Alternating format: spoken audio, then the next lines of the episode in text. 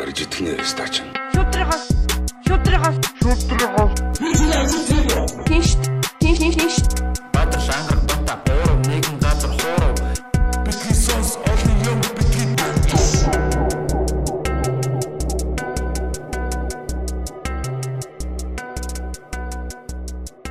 За сайн бацгаана бид нар яг одоо Hybrid House-ын гадаа ирээд байна. Тэгээд Hybrid House компани үүсгэн байгуулагч Бат Эрдэнэтэй хамт зогсож байна. За одоо бол гадаа хасах 12 3 баг шиг байна те. Хасах 12 3. Тэгээд одоо байшин энэ байшин бол ямар нэгэн одоо халаатай байхгүй те. Тэгээд бас тийм сонин юм одоо гаднаасаа юм том цонхтой нарлуу харсан. Энд ч нэ одоо одоо агаараа халааж агаад энэ энэ гонхны одоо энэ орон зайдал ерөөсө агаарыг халааж агаад одоо гэрлүүгээ оролцож байгаа юм те. Тэгэхээр ямар нэгэн нэмэлт халаалт бол шаардлагатахгүй сонирхолтой шийдэл байна. За тэгэд орцгоё. За энэ хаалгаар ороход бол шууд одоо халуун одоо энэ одоо нарнаас тусж байгаа энэ нарны одоо юуг тусахлыг шууд ингээд цонхоор дамжуулаад хүлэмж шиг юм халуун байна. Тэгэд энд бол гэр дотор бол одоо гоё таатай 26 27 градус байна. Энд бас одоо айл амьдэрдэг байгаа. Айлын дотор орж ирж байна. Яг одоо бол тий гэр дотор бол 26.9 одоо 27 градустай байна шүү дээ тий. Тэгэхэд бол ямар нэгэн халаалтгүй. За тэгэд энэ гонх энэ хэсэг байгаа. Би бас анх нөгөө машинтайгаа ирж байхдаа бас гайхсан яг юм давхар юутай байхаар нэг амар сони юм бол одоо нөө шууд ингээд тусгадаг. Шууд гэрлүүгээ тусгадаг юм багтаа гэж бодоодсэн.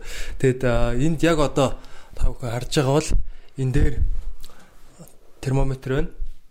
Дулаан хэмжигч 46 градус гэж байгаа. Яг энэ яг энэ одоо орон зайд метр 40 те энэ орон зайд. Тэгээ энэ ч бас ингээд цонх онгойлгочод байгаа.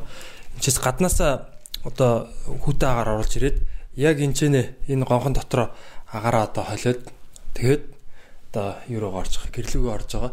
Тэгээ энэ чинь бас юм мотортой юм одоо хоолоонууд байгаа агааржуулалттай хоолоонууд. Ингээд шууд ингээд агаарын даралтаар нь шидэд халуун агаар тий одоо халуун агаар бол дээшээгээ ингээд яваад агаар бол доогуура ингээд явчихж байгаа юм билээ. Тэгээд а энэ юунууд нь болохоор а одоо ханны энэ материалууд болохоор дулаан шингээдэг материалууд гэж байгаа. Дулаан шингээдэг. Тэгээ энэ материал бол одоо ингээд өдрийн турш нарны эрчмийг одоо ингээд өөртөө шингээгээд орой 8 9 хүртэл лөө дээ ингээд дулаанаа ялгаруулдаг гэсэн. Тэгээ та бүхэн одоо мэдж байгаа тий одоо чулуу одоо голын ирэг дээр ч юм уу тий халуун чулуу ингээд яг нар буусан ч гэсэн ингээд дулаахан байдаг. Яг тэр зарчмаар ерөнхийдөө ингээд энэ ч нэ дахиад нөгөө хүүтэй агаараа дулаацуулаад гэрлүүгөө оруулж байгаа юм сонирхолтой шийдэл байна тий. Ээ манай ангарах сони юм сони юм юм асана тий. Итгэмээргүй л юм. Тэгээ хамгийн гол нь энэ яг хамгийн гайхалтай зүйл юу вэ гэхээр зөв бидний одоо бүхэл бүтэн одоо тий сая 500 мянган хотод ингээд одоо одоо бохир агаар амьсгалаад байгаа тий энэ гол асуудал бол ерөөсөө л хүмүүс дулаацсан юм. Дулаан үйлчлэгийн төлөө ингэж одоо янз бүрийн одоо төлж байгаа тий гал төлж байгаа. Тэгэхээр энэ асуудлыг ингээд бүр шийдсэн гэж бодохоор энэ бол бас тийм үнхээр боломжийн үнэтэй. Боломжийн үнээр босч байгаа надад аим сонирхолтой За сайн байцгаана уу. Битгий сонс подкастын бас нэгэн маш сонирхолтой дугаар та бүхэнд хүрэхэд бэлэн болоод байна. Аа за бид нар яг одоо студид дээр шүү дээ. Нэгэн одоо байшинд ирсэн сууж байна. За өнөөдрийн зочин маань бол Hybrid House компани үүсгэн байгуулагч Бат Эрдэнэ байгаамаа. Тэгээд одоо бараг зочноор бид нар зочилсан одоо энд ингээд сууж ин л та тий барьсан байшин дотор нь. За тэгээд танд энэ өдрийн мэндийг хүргэе энэ байшингийнхаа талаар шууд эхлээд нэг гой танилцуулчих те яг ямар онцлогтой байшин бэ. Тэгээд дараа нь а энэ удаа бас те яаж хийх болсон ямар одоо шалтгаанаар эхэлсэн бэ гэдгээ. Тэгээд шууд хүмүүсийн анхаарлыг татахын тулд шууд эхлээ байшингаасаа эхлэе те. За ер нь бол яг байшин маань дулаан алдагдал маш бага үзүүлэлттэй. Энэ баг дулаан алдагдлгүй. Аа тэгээ нарны тусгалыг өөртөө шингээгээд халаадаг. Тийм л байшин байна. Аа тэгээ нарны тусгалыг өөртөө шингээгээд маш өндөр дулааныг үүсгэж байгаа. Тэрийг тодорхой хэмжээнд хадгалдаг. Дулаанаа нөөж жогоод тэр нэг э, орой нэг 9 10 цаг хүртэл дулаанаа өгж жогоод тэгээд байш маань ерөөдөө төгжин дулаан төгжчихдэг гэсэн үг байна. Аа гэхдээ огт нэг дулаан төгжнэ гэдэг маань агааржуулалт байхгүй. Гэрээс агаар гарахгүй ч гэдэг юм тийм гол бол биш. Тодорхой хэмжээ агааржуулалт эдгээр бүгд байгаа. Аа тэгээд нэг 4 цагт нэг градусын дулаанаа алдах зарчмаар нэг э, шөнийн нэг одоо нар нар бууснаас хойш одоо 16 цагт шөнийн одоо ингэ яалаа 4 градус алтаад өглөө босох хэмжээнд байж идэг. Нэг 26 градустай байлаа гэж бодоход өглөө 22 градустай ч юм уу. Өсвөл нэг 20 градустай байж байгаа жишээ нэ. Гадаа бас хэрэг хүтрхээс шалтгаалал. Ер нь 20-оос нэг бавхгүйгээр тэгээ байж идэл байсан гэсэн үг. Нарны дулааны яаш ингэдэг.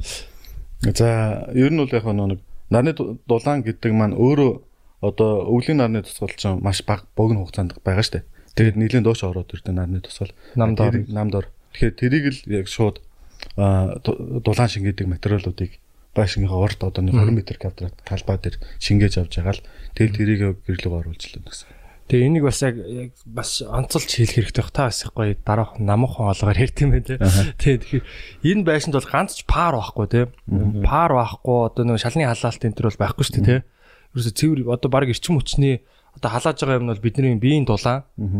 Аа тий одоо энэ гэрэлч гэдэг юм уу энэ зурагт. Аа тэгээд энэ нэг гонх байгаад байгаа шүү дээ тий. Эндээс бол одоо бүх дулаанаа одоо агаарыг бол бүр 40 хэдэн градус одоо. Одоо ер нь бол ингэж аа, шилэн гонхон дотроо за нарны тусгалаасаа шалтгаалаад зарим өдрүүдэд 50 градус хүрнэ, зарим өдрүүдэд 30 градус Үйл шүү гадаа хэдэн градус байхаас үл шалтгаалаад нарны зөвхөн тусгалаа шалтгаална гэсэн үг.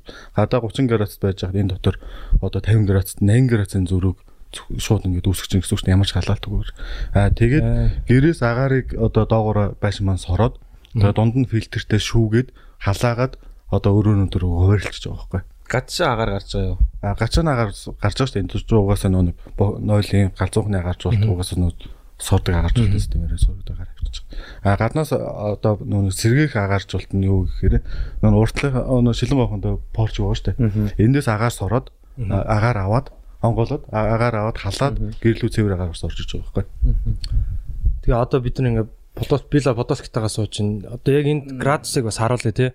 24 градус байна яг одоо. Тэгээ цонхоо онгойлгоцсон байгаа даа шүү дээ гонхон дээр. 200 хонгор байгаа шүү. 2 цон хонгорхоо байгаа. Тэгээд аа харагч байна те Тэгээд энд ямар ч халаалт одоо юу гэдэг те нэг пар байхгүй. Төвийн одоо нөгөө халаалтын шугам мугам бол байхгүй шүү дээ те. Бид нар одоо яргаатын богонд байна тэгээд бүр ингээд бас бүр юм гайхалтай санагдаад байна л да сон одоо пассив хаусын бичлэг зөндөө үзчихсэн хэдүүлээ. Тэгсэн хэрнээ ингээд ингээд би ингээд нэг бичлэг үзчихэд ингээ гайхаад энэ нэг л итгэхгүй. Тэгээ ирчээд сууж байгаатсандээ нэг л итгэхгүй л байна л да. Ингээ нэг цаана нэг юм нэг нуугаад байгаа юм шиг нууц халаалтын юм байгаа юм шиг санагдаад байх юм. Гэтэ бид нар орж ирээд сая энэ гонхон дотор зогсоход бол бүр маш халуун байл саун шиг байл шүү дээ. Гэтэ энэ айгу сони юм байна. Одоо энэ нэг урд шилэн одоо энэ үзэгчдээ одоо хараг болохоор тий им шилэн юм за юм басааттай. Энийг бас давхар үнээр харж байгаа. бичлэгээр харуулах байгаа. Тийм. Тэгээд дотор талд нь болохоор ийм энгийн яг байшингийн гадна талд нэг хоёр цонхтой балконтой. Тэгснэ тэр гадна талын ханых нь материал нэг ийм сонин бараа өнгөтэй. Тэгээд тэрэн дээр ингээд тавингууд өндөг болохоор халуун байт юм байна. Тэр ямар материал нь тэр тэр их нууц материал багш хоо Ингээд тавингууд өндөг болохоор амар халуун тэгээд бүх юм ингээд яг тийм материалаар хийцэн юм байна. Тэгээ оронгууд мангар халуун юм шүү дээ. Одоо энэ чинь нэг ер нь одын дулаан хадгал нь одоо дулааны шингэн гэдэг чинь өөрөө хатуу материал байх хэрэгтэй байхгүй юу? Ерөнхийдөө нэг маш хатуу материал, нэгтэй материал байж ижил дулааны удаан шингээж хадгалж идэг гэсэн. үг. Тэгэхээр яг энэ дээр нөгөө төмрийн хүүдэр, хүрэн шавар аа тэгээд нөгөө одоо чулуу хайргуудыг нийлүүлж байгаа л энэ дээр нэг 3-аас 4 см-ийн тийм үе бий бодоод тэн дээр нөөгөр болгоцсон байхгүй. Аа бүр илүү нэг 5 6 см одоо 7 8 см ч юм уу ингээд тийм зузаанаар хийчих гэхээр нарны тусгал маань өдөртөө тэрийг бүтэн ингэж халааж шингээж чаддгүй. Ер нь бол нэг 5 см авчихсан байхад л нарны тусгал маань тэрийг бүтэн халаагаад дулааны шингээж болдог. Тэрийг оройдоо бол бас ингээд ялгаруулж дулаан ялгаруулж байгаа шүү дээ. Тэгээ 9 10 хүртэл энэ маань би ялгаруулсараа бол дуусчдаг байхгүй. Одоо энэ дээдлийн одоо гонхны дээдлэлтний савч шүү дээ. Шарвчны урт нь айгу чухал гэсэн шүү дээ. Тийм яг нөө хэдэн тийм одоо хэдэн метр одоо өндөр таацтай байшин болохоос шалтгаалаад энэ маань нааш цаашаа болох нь юу байх вэ? Жишээлбэл 2.8 м өндөр таацтай байшин дээр энэ метр 20 метр 40 тэл байх хэрэгтэй байхгүй. А тэгжээж энэ маань нөгөө нэг нарны тусгалыг яг өвөл болох нарны тусгалыг ингээд нөгөө нэг энэ сүйдэрлэхгүйгээр дээврэн сүйдэрлэхгүйгээр байшин руу оруулаад а буцаагаад нөгөө зундаа болоод зун болоод гэр одоо гэр халаад одоо гадаа халаад нарны тусгал дээшлээд ирэхэд нөгөө нэг энэ маань сүйдэрлээд гэрээ ингээд нөгөө сэрүүхэн болох нөхцөлийг бүрдүүлчихэж байгаа гэсэн. зун чи яг ингээ дээрээс тусдаг шүү дээ. Суудар яг доор болдсон шүү дээ. Өвөл ташуу болонгоо тэрийг ашиглаад юм Тэрийг тий. ажиллаад байна гэсэн үг байна. Тэгээ өвөл ингээд гадаа хөтөн байсан чинь ингээ нарны тусгал чи өөрөө одоо хүүтэн гадаа хүүтэн байх ямар ч хамаагүйгээр л дотор ингээд нөгөө нэг яг ингээд материал дээр тусан гутал амар халдсан юм байна тий. Тийм. Тэгээд дээрээс нь бас нэг даваа тал. Одоо нөгөө баси байшин гэж өөр амар олон жил барьсан. Янз бүрээр. Одоо яг нөгөө германчуудыг дуурайгаад бичлэгүүд байна шүү. Тэгэл ингээд барайл үзэхэд ерөөсө болдог байхгүй. Заашгүй одоо жишээлбэл 50 м одоо 60 м квадрат байшин барьлаа гэж бодоход өдөр 1 км халаагаад а шөндөө 3 4 км халаахаас өөр аргагүй. Тийм хэмжээнд л баригдадсан байхгүй. Бүр ингээд хааны баг метр хийгээд шалын метр баг таазад метр зузаан нам дулаалга хийсэн ч ийм Одоо Монголын нөхцөл тааруулаад улам зузаан болгоод хийгээд те. тэгээ дээрэс нь цонхных нь цонхоо хүртэл ингээд гурван давхар лов лов төрстэй шилтэй хийгээд дунд нь аргон хийтэй ингээд хийгээд бүр амар ха- үн- үнэтэй хаалга аваад энэ зардал нь хэд байх нь хамаа байхгүй яг нөө нэг үр дүнд үр дүнд хүрээ яг юм боломжтой мөн гэдэг би ч зөөр ингээд нэлээд үзэх байхгүй тэнгуут нөө нэг метр квадратын өртгөн зөвхөн өртгөн 2 саяас дээш гараа авчиж байгаа. Аа тэгээд үр дүн маш муу гэсэн байхгүй. Аа тэгээд энийг яаж хийх вэ гэж бод- бодоод ингэж байхад бид нар хиймэл хавар намрын орчинг бүрдүүлж ижил одоо тэр баси башин германд болоод шүү дээ. Эдгээр чи хасгаа 13 4 градус хүрж байгаа нөхцөлтөд тэр болоод хамгийн хүүтэндээ тий. Тэгэхэд бид нар тийм орчинг бүрдүүлж ижил энэ байшин болох ёстой юм гэсэн ойлголт суучаа шүү. Тэгэхээр байшингаа тойруулаад шилэн гонх үүсгэчихэр эн чин одоо шөндөө хамгийн хүүтэн шүн хасах тавл болж байгаа байхгүй шилэн гонхон дотор. Тэгэхээр нүг хаалга цооноос алдах дулаан алдагдал байхгүй болчих. Нарны тусгалын дулааныг хэрэгтэй үедээ бүр том гадаргуугаар авчаад дулаанаа байшин руу оруулчаад буцаагаад хэрэггүй үедээ түгжээд тэр одоо дулаан алдагдлыг байхгүй болгож байгаа байхгүй.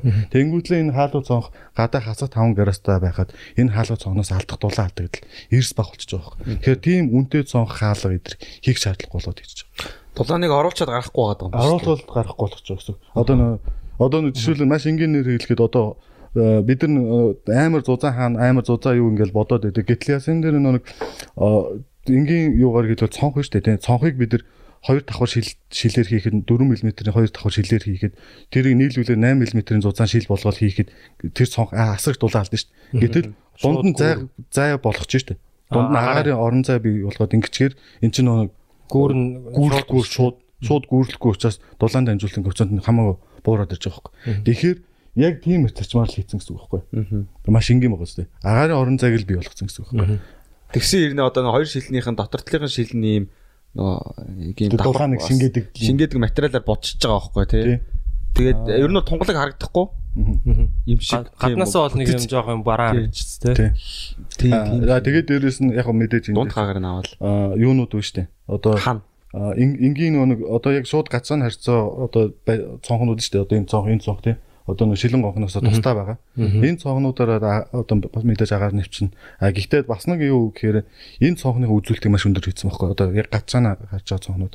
Жишээлбэл одоо энэ дээр лови төрөхцтэй аргон хийтэйч гэдэг юм ингээ хийчих. А бид нар нэг сул тал ан- анзаараад байсан юу гэвэл одоо нөө хит дулаан алдагдaltaгүй байшин барих гад бид нар нөө нарны элчийг шингээж чаддаг байсан юм бэл.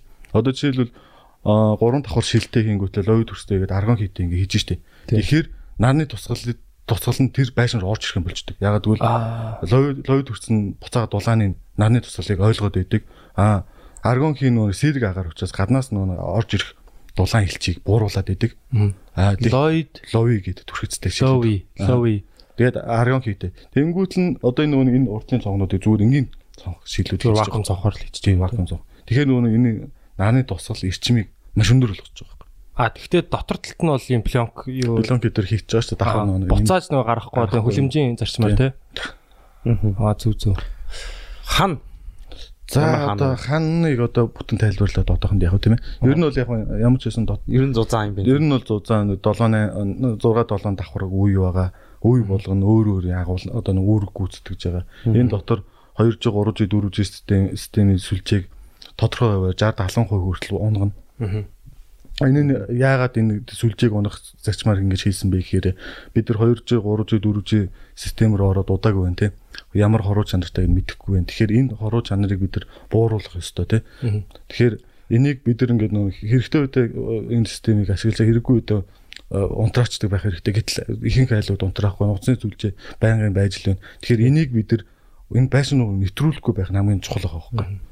Хүний бие одоо биеигч нэвтлэл гарч байгаа шүү дээ. Тэр чинь одоо эсэнд ямар нөлөөтэй байгаа нь бид нар мэдгүй одоогоор тэр хугацаа тий одоо Хоруу цааны нөлөөллийнх нь хугацаа одоохонд гараа үлэн л дээ. Дэлхийн нийтээр нь 10 хэдэн жил болж шүү дээ. тий одоо 4G чи орж ирээд нэг удааг үлдсэн. 4G Монголд орж ирэхэд нэг удаа 3 3 жил болж байгаа тий. Тийм тэгэхээр бас юу юм бэ те? Ер нь гад- гаднаас бол сүлжээ бас орж ирэх. Ер нь бол одоо ингээд яг цонх руугаа бүр ингээд сүлжээг 5 5 одоо зураастай яхад 2 руу оруулж, 3 руу оруулж. Яг ачаал авал хүн залан гол нэг рүү орно. Тэгээ тийм хэмжээнд нь бууралцсан байхгүй. Тэгээ цонх руугаа ортох ч юм уу, цонхон голж байгаа яах ч юм. Нэг тийм хэмжээнд авицсан гэсэн. Энэ буцаага нөгөө нэг магадгүй энэ нөгөө нэг амир хүнийг төвөгтэй юм шиг болгож байгаа болож тухайн хүн уцаар ярихтлаа гэж бодоод гэр бүл нь тэр чигээр хордож юу яаж болохгүй айл өчөж болохгүй. Тэгэхээр тэрийг нь хүртэл тооцоолол хийцгсэн.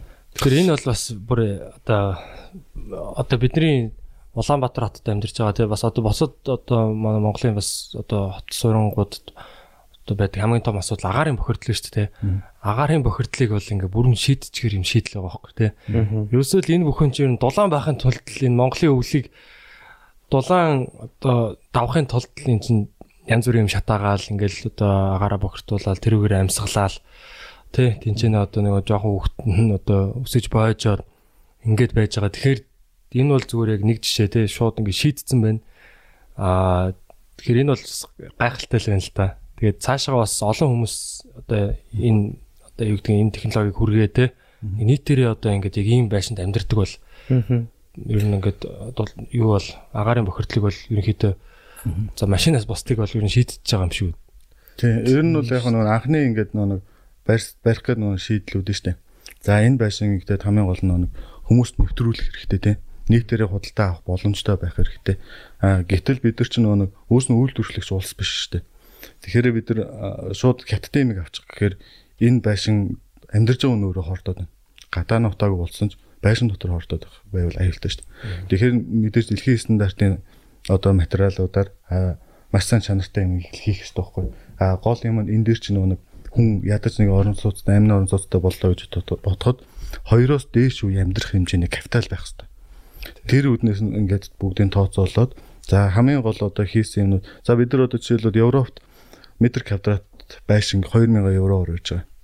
Метр квадратын шүү дээ. Өртгөн. Аа энэ нь яг бассейн руу оруулаад арай өндөр үнэтэй болоод ирж байгаа. Гэтэл бид нар Европын материалаар Монгол 400 500 доллараар яаж барих вэ? 400 евроогоор яаж барих вэ гэдэг л байхгүй. Тэгэхээр эн чинь нэг эхлээд нөө яг тэр одоо шийдлээсээ гадна одоо энэ байшинг барьж байгаа шийдлээсээ гадна өөртөө яаж бууруулж яаж хүмүүс хэрэгцээнд нэвтрүүлэх үү гэдэг чинь хамгийн чухал асуудал байгаа. Тэгэхээр эхлээд нөө нэг яг тэр одоо баси технологийн дагуу эхлээд барьж үтсэн тэр маань түрүү ярьсан чинь үрдэнд сайн хүрээгүй. А энэ дээр тэгэхээр яаж яаж одоо материалууд хандах юм байна. Яг үг нь Монгол дотоод үйлдвэрлэх боломжтой байна. Гэх болоноор нь хийж явсаар байгаа л энийг 400 одоо евроор 5 одоо нэг 500 доллар руу оруулаад ирж байгаа байхгүй. Энэ маань одоохондоо жоох үнэтэй. Гэхдээ энийг яаж бууруулахыг бол дотооддоо бид нар ихэнхээ үйлдвэрлэлийг болж ийж бид нар нэг асуудлыг утааны асуудлыг шийдэж шийдэж байгаа боловч давхар дотоодын үйлдвэрлэлээ хүмүүсийн ажлын байртаа болох хүмүүсээ залуучуудаа чадварчуулах маягаар бид нар бүх асуудлаа нэг асуудлаа шийдэхдээ давхар суур асуудлуудаа шийдэж явах зорилготойгоор л ингэж хийсэн. Одоо бид нар энэ байшингийнхаа 70%-ийг дотоодын үйлдвэрлэлээс хангаж байгаа. 70%. Та нар бодоо яаж одоо ингэж бид нар чинь дотоодоосоо би нэгэ дэмжижээд бид нар өөрсдөө нийтээр хөгжин штэ. Тийм штэ. Тэгэхээр яг тэр суур зачим дээрээ л тулгуурлаж хийж байгаа. 70% гэдэг чинь одоо төмөр мөмөр тэгэл тоосго моосо болог болог гэл их их материал дарамтуур гэл мод зод гэл тэгэл ерөнхийдөө энэ хөөсөн зөр дулаалга одоо XPS хөөс гэдэг юм. XPS хөөсөг чинь дотоод үйлдвэрлэлтэн цонх гэл одоо хаалга маалга гэл ерөнхийдөө аль болох дотоодоос үйлд авч болох хямдхан одоо чанартайг авч болох юмнуудаа бүгдийг л дотоодоос хангаж. Та санаагаа яаж зарыг гэж бодож байна? За энэ эхлээд жоох байж байгаа надад өөрөдгөө. Тий. Ер нь энэ туршлага яаж хоримтлуулсан бэ? Анх хизэнээс байшин барьж эхэлсэн. Хаанаас эхэлсэн тий? За одоо энэ ингээд анх л нөө нэг би ч өөр гэр оролт өссөн динжимад. Тэгэл яг ингээд нөө нэг санаа гэвэл би ч өөрөө нэг жижигэн ах ах нартайгаа нийлж байл хамгийн анх байшин 12 3 настай хата байшин барьж ирсэн. Хамгийн анх тэгээ нөө нэг өөрснөө өөрснийхөө амьдрах байшингаал барьж байгаа штэ. Тэгэл тэгэж барайл тэгээд яг тэг тухайн үед нэг олдж байгаа материалаараа л тэгээд нэг зах панз манзаар ингээд орлуулаад байшин барьчихж байгаа. Тэр жилд ингээд обо мобо наал янз бүр байшин барьсан. Өвөлдөө хөлдөж өгч байгаа байхгүй. Бүр амар хүүтэн. Гал түлээ түлээ нэмэр болдоггүй. Өглөө баг хөл хөлдөө босхой хэмжээний тийм амар хүүтэн байна. Яг тэгж тийм байшин байсан. Тэгэл дараа нь тэрнээсээ болол гэр гэр бариад тэгэл гэрт амьдрал буцаагаал тэр байшин руу ороод яаж дулаалах вэ яаж аргачлууд байна гэл тэгээ судлаад өгсөн байхгүй. Тэгээ би нэг баг бахта нэг аюуга аа зарим зардаг байсан. Аа, Хичээлхэн завцаар 12 3 настай байхдаа. Тэгтээ нөө зарим зараа явж байхдаа нөө хөөсөн цэр хайрцагт зарим хийгээ явж штэ. Тэгэхэд тэр заримг бүхлөтэн гадаа 30 40 градустай байхад бүтэн өдөржингөө хүүтэн хөлтүүгээр байдаг байхгүй. Тэгэхээр энийг байшин болгоцоход л болох юм биш гэсэн санаа төрөхгүй. Тэр жоо баг бахта. А тэндээс юу анзаарчихсан бэ гэвэл хүүтаагаар хүнд уцаас дээш дэгдээ гарчдаг юм байна. А халуугаар байсан бол дээш дэгдээ гарчна. Тэгэхээр энийг уруугаар нь л байшин болгоцоход л асуудал шийдэгдэх юм байна гэсэн бодол нэг тухайн үед л ингээл төрчихгүй. Тэгэл явж байгаа л яг хоо том боллоо сургуульд орлоо тухайн үрдээ нөө барилга дээр ажиллаад зооны хамгаалтуудаа барилга дээр ажиллаад тэгэл явдаг байсан. Тэгээ нэг э, их сургуульд ороод нэгдүгээр курс, хоёрдугаар курсоо төгсөөд би нэг нэг буруу мэржил сонгосон санагдаад бүр нэг утгагүй тийм нэг буруу мэржил сонгосон шиг нууц бол олон судалтаагаар мөсийг уулын тухайн үед хөдөлთა үйлдвэрлэлийн сурвал гэж байсан. Тэгээ яг нь намайг төгсгөөд мөсийн хариу болсон.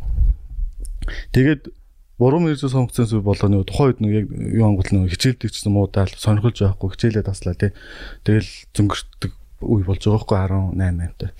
Тэгэл би нэг тухайн үедээ боддоод за ерөөсөө нэг очиж яг өөрийнхөө сонирхож байгаа мэрэгчлэр очиж солонгос сурыг. Гэтэл надад төлбөр байхгүй хийлийг би мэдхгүй. Тэгэнгүүт л би авчаал солонгос руу нөө нэг гэрээгээр очиж ажиллая гэж бодохгүй. Нэг жил ингээ гэрээгээр очиод ажиллахад гол юм нь тодорхой хэмжээнд би гэрээгээр очиод ажиллахад хэлийн би сурчин. Хоёрт нь би төлбөрөө олчин. Тэнгүүтлэл тэнцэн өргөжлүүлээ сурчээ гээл амар романтик бодвол явахгүй жоох хөвгт. 19 настай хата солонгос очиод ажиллаж. Тэгээд очисон тэгэх боломж бол байгаагүй. Эхлээд бол би шууд нэг сонгогдсон шууд үйлдвэр дээр очиж дээ. Эхний нэг жилдээ тийг ажиллаж байгаа. ямар үйлдвэр байсан Сэндвич хавтан барилгын үйлдвэр. Тэгээд яг тэн дээр яг нэг барилга руу шууд орчих. Тэнгүүтлээ буцаад нэг жилээ болонгойлоо солонгосын халаалт халаалтын үйлдвэрүүдээр очиж ажиллахгүй. Нэлийн олон үйлдвэрүүдээр Халаалтын үйлдвэр гэж ямар үйлдвэр? солонгосын одоо шалны халаалт, инфрatoны халаалтууд тэр үйлдвэрүүдээр би очиж ажиллаад. Энийг би моло моло үйлдвэрлээл нэг халаалтын нэг байгаа шүү дээ тэр чинь би одоо сурч чадахгүй юм чи ядаж би практик дээр нь би сураад очив. Диплом гүйчихсэн ядаж би практик дээр нь сураад тэгээд буцаад Монголд очиж нэвтрүүлэл гэж бодохгүй юм чинь бүр амар инновац амар өндөр хөгжөлт улс гэсэн ойлголт тохойд байгаа шүү дээ. Хамгийн мундаг л энэс илүү байхгүй гэсэн ойлголттой байгаа шүү дээ. Тэгээд солонгост очиод нөгөө тэдний үйлдвэрүүдээр дамжиж явж байгаа л. Тэгээд Монголд ирсэн. Тэгээд буцаад нөгөө сугуулаа төгсөөд тэгээд нөгөө яг халаалтын энэ шалны халаалтыг суйрлуулаад инфратовын халаалтуудыг солонгосоос оруулж суйрлуулаад ингээс. Тэгээд ер нь бол энэ нэг бид нар уламжлалт хэрэгцээнээс илүү өндөр өртөгтэй бөгөөд хоруу чанар өндөртэй байсан. А тэр нь надад миний амьдралд амар тийм том гарц бий болгосон байхгүй. Тэнгүүт л би за энэ халаалт болохгүй юм байна. хоруу чанар одоо энэ шалны халаалтын тэр юу Хоруу чанар ямар өндөртэй. чанар Одоо- ямар нөлөө үзүүлж байна Жишээлбэл одоо бид нар манайх ч хуура уур амьсгалтай байхгүй. Тэгэхээр хуураа уур амьсгалтай нэг та хоёрт нь бидний нөгөө стандартын юу гэж бараг байхгүй шүү дээ. Тэгэхээр бид нар авчиад шалан дороо хулдаасан дор эсвэл дороожин дор эсвэл баркетын шалны дор хийж байгаа. Тэгмэд баркетын ша- шал маань өөрөө хямдхан баркетын шал, хятадын баркетын шал идэр авангуул эн чин дандаа химийн цавууд байгаа байхгүй. халаангууд тэр ууршаад уралд ороод тэр халсаагаар дээшээ дигдэхтэй тэр хор хорыг нь л дээшээ хамтан дигдэждэг. А тэгээд дээрэс нөө манай хуу- хуураа уур амьсгалтай учраас хүмүүсээс ялгаж байгаа бүх ням бактери шалан дээр унт унж байгаа. Тэрийг нь дахиад халаангууд өсөж үржих таат орчин болонгууд л дээшээ дигдэжж байгаа байхгүй. Тэнгүүт нэг Амьсгалын 80 замаар см тийм 80 см-т та байгаа одоо 5 6 настай хүүхдүүд яг амьсгалах төвшин тэр орон дээр унтахад яг амьсгалах төвшин байхгүй. Тэгэхээр эн чинь нөгөө хоруу чанар надад яг тэр хоруу чанар миний амьдралд маш том гарц болгосон. Тэгээ би нөгөө нэг одоо том охиноо олонгуутлаа би Орос руу явсан байхгүй. Тэгээ яг нөгөө утаанал цугтж явж байгаа юм тэр шүү дээ. Ямар нэгэн байдлаар нөгөө нэг хүүхдээ эрүүл орчинд өсөх гэж л явж байгаа байхгүй. Орсын хаашаа Улаауд ирэхгүйгээр ер нь яваагүй газаргүй. Нилээн олон газрууд дээр явсан.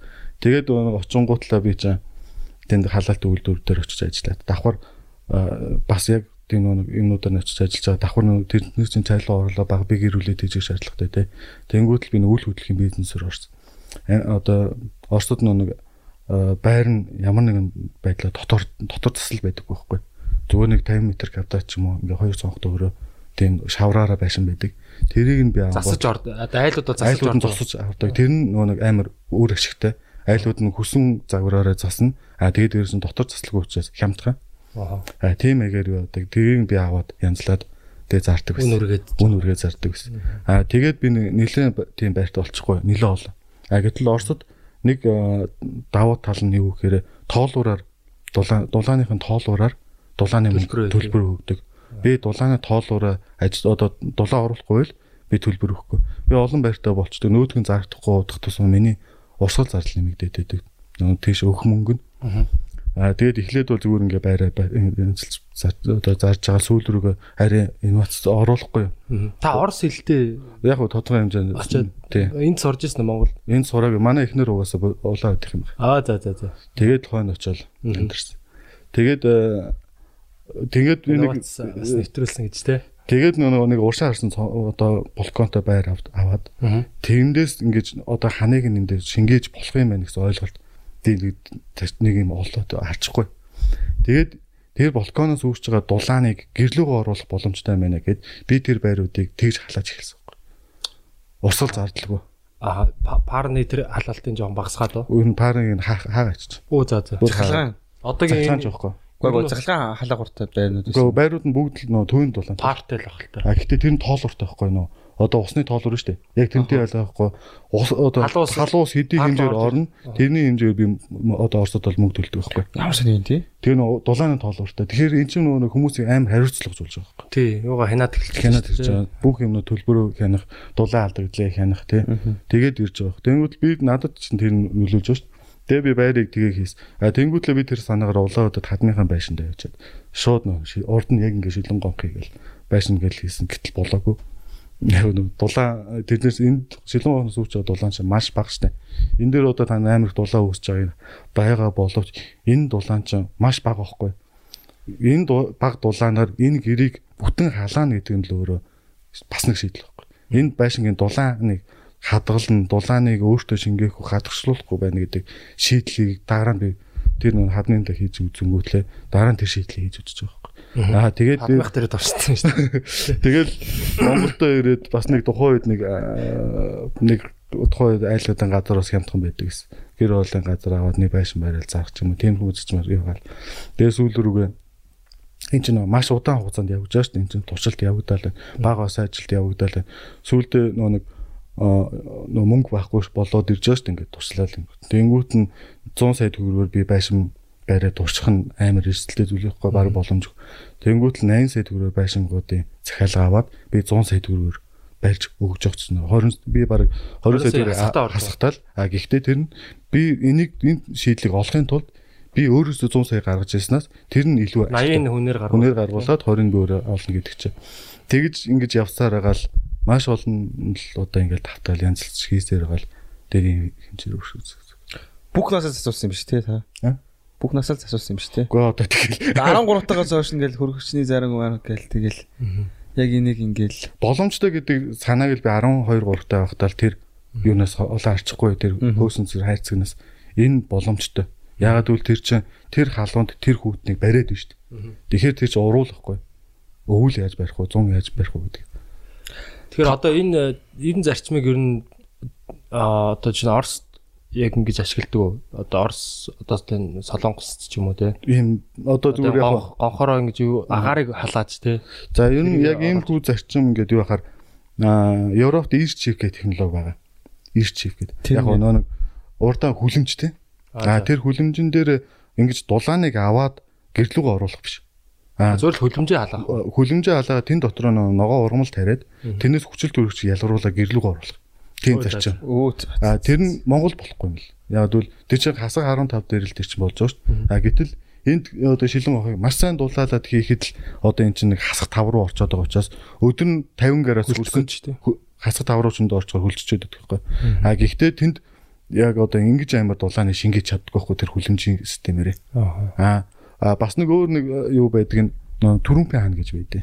Тэр нь 1900 оноос үүсэл 1970 онд оргил үе дээр очоод тэгээд өө чиглэл рүү болоо явцсан байхгүй.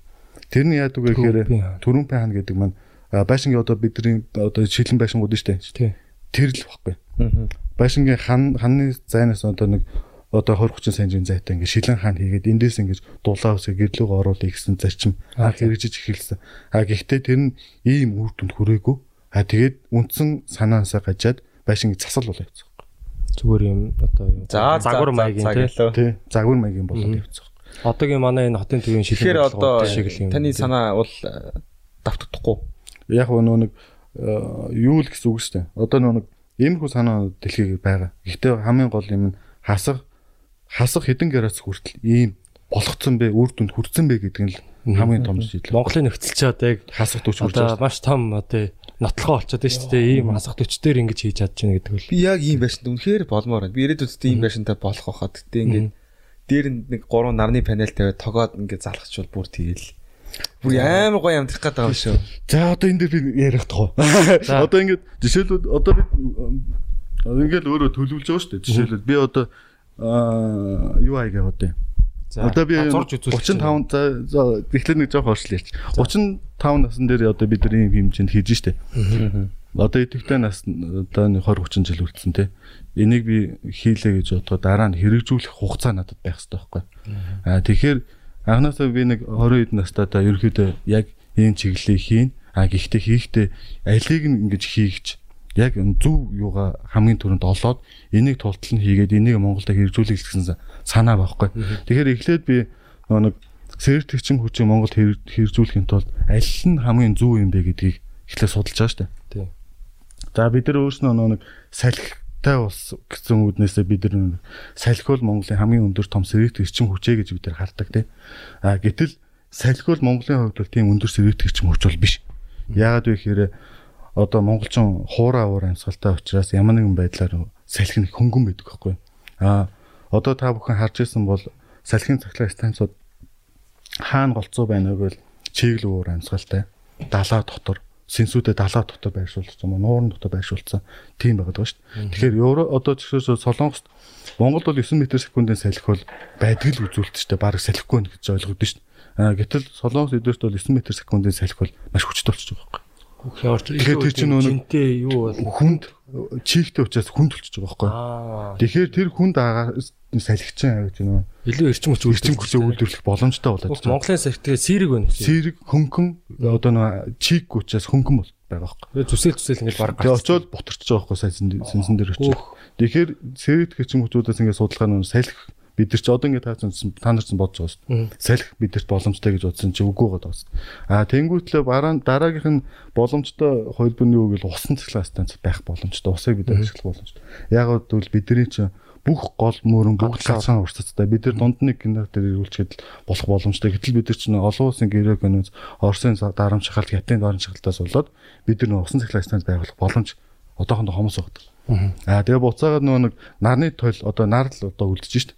Тэнгүүт нарны тойл 50-ад бид нар ингээд гэрээ халаая гэж бодно шít. Тэнгүүт 70 м квадрат байшин ингээд нарны тойл тавиад халаая гэж бодно шít. Боломжгүй Тэгэхээр 7 кВт 7 кВт нарны тойл тавиад батарей тавиад ингээд халаах шаардлагатай болчих. Гэтэл 7 кВт-ын нарны тойл нь 25 сая дунджаар. Тэнгүүт 25 саяханд 15 сая баг батарей. Тэнгүүт батарей нь 4-6 жилийн дотор байх болчдөг байхгүй. Тэгэхээр 15 саяг 4-6 жилийн дотор нөхөх бололцоог болчиход. А гэхдээ энэ нарны тойл энэ бол Монголд зайшгүй хэрэгжүүлэх ёстой. Гэхдээ нэг хэрэгжих нөхцөл нь одоохондоо болоог байгаа. Яг бол манай цахилгааны үн хямдхан. А тэгээд дээрээс нь буцаагаад нарны хатангуу тойл одоо хэрэгслүүд нь хит өндөр үнэтэй байгаа байхгүй. Бид нар дотоод өөрснөө үйлдвэрлэдэг болоод эрчим хүчийг нөгөө нэг үнийг нь чөлөөлчүүл энэ хэрэгжээ явчих боломжтой. Уулын зах зээлийн зарчмыг чөлөөлөх ёстой байхгүй. тийм яг тэгэх хэвээр. Аа тэгээд одоо нар л. Аа нар маань яагаад вэ гэхээр бид нар чинь далайн төснөөс 1500 м-ийн өндөрт байгаа. Аа нартаа өдрийн тоо 365 нэг 280-аас дээш оноо нартаа өдөрлөж. Тэгэхээр бидний дээр халахлах юм байхгүй болчиход байгаа байхгүй. Тэгэхээр нарыг ашиглах хэрэгтэй. Аа ашиглахдаа шууд дулааны шингээл гэсэн санаа байхгүй. Зөв зөв. Тэгэл энийг л яг тэр шингээжл хийж байгаа санаа тэр. Аха. Тэгэхээр одоо энд бол зүгээр л зөвхөн нар цонхруу тусаал тий. Тэрүүгээр л одоо халаад ш тий. А эрчим хүчний хувьд одоо энэ байшиг нь хэрэг одоо эрчим хүч зарцуул одоо метр квадратын ярил л да тий. Энэ 70 70 орчим байгаа юу тий. Тийм 70 яг 70 м квадрат биш. 70 м квадрат. Эрчим хүчний одоо яг одоо манай ч нэг тэгэлж мэглээд байгаа шүү дээ одоо тий. Бас яг зарцуулалт нь бас нэг үнэн ч гэсэн цаанаас улсаас нөгөө үнийн одоо барьдаг тий. Тэгэхээр бас яг нэг бодит юу үзүүлэлт гарахгүй болоод байгаа юм л да тий. Ийм байна. Манайх одоо жишээлбэл Киловаттаар нь киловаттаар ингээ бодвол одоо энэ байшин 7 киловаттаар халах хэрэгтэй шүү дээ. Аа. Гэхдээ энд нөө нэг зайлшгүй магадaltaй тохиолдлууд шүү дээ 3 4 өдөр цэрүүхэн байх эсвэл өөрснөө өдөржингөө ажилтаа байгаад орой ирэх ч юм уу тий. Хөнгөө байх аа тиймэрхүү эсвэл бүр гадаа бүр 40-оос дэж гараас хүрэх ч юм уу. Аа тэр үед 20-оос доош одоо орчих гээд ит. Аа тэр үед нь одоо 300 ваттын нэг тэн юм уу гэрэл асаачгаад л энэ байш халждаг. 300 ватт 300 ватт 1 гэдэг нь киловатт ч өрөхгүй шүү 1 дээ. киловатт хүрэхгүй 300 ваттыг зүгээр энгийнээр хэлвэл маш энгийнээр ингээд тодорхойлоод байвал ус буцлагчийн 6-ны 1 гэсэн үг. Өө тийм үү. Тийм баг. Бас бослогч чинь юу 2 киловатт. 2 киловатт юм уу 1.8 киловатт.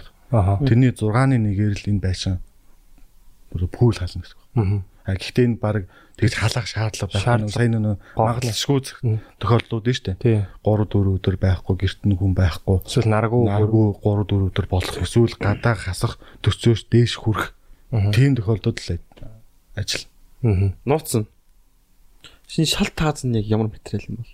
Ямар материал жаах вэ зүгээр? Ямар хийстэл технологи юм? Яг энэ дээр нөгөө мэдээж дулаалгын маш олон өөр уюуд хийж байгаа шүү дээ. Аа дулаалгахгүй. алдахгүй байх. А тэгээ дээрээс нөө нэг энэ байшингийн хамгийн гол нь бидний нэг сул тал алдаатай талны өвдөг нөө уурчийг тусгаарлагч нь бид нар хийх найдаад хүмүүс хийждэг байхгүй Нэг Уурчийг юм нэг тусгаар- халсан юу гэдэг үү?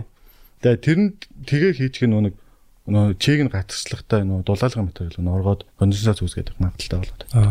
Аа тэгээ дээрээс нь давхар тэр бидрийг нь хүртэл тусгаалаа шийдээд а тэгээ дээрээс энэ материал одоо нэг битээс үүсэж байгаа дулааныг таазандаа шаландаас ханандаач цонхондооч ойлгодог тийм шийдлүүдийг хийсэн бохгүй. Тэгэхээр ерөөс нь нэг ду- энэ битээс үүсэж байгаа дулаанууд ханандаа шингэхгүй бүгд л ойж За ойж нь буцаал ойж гэсэн.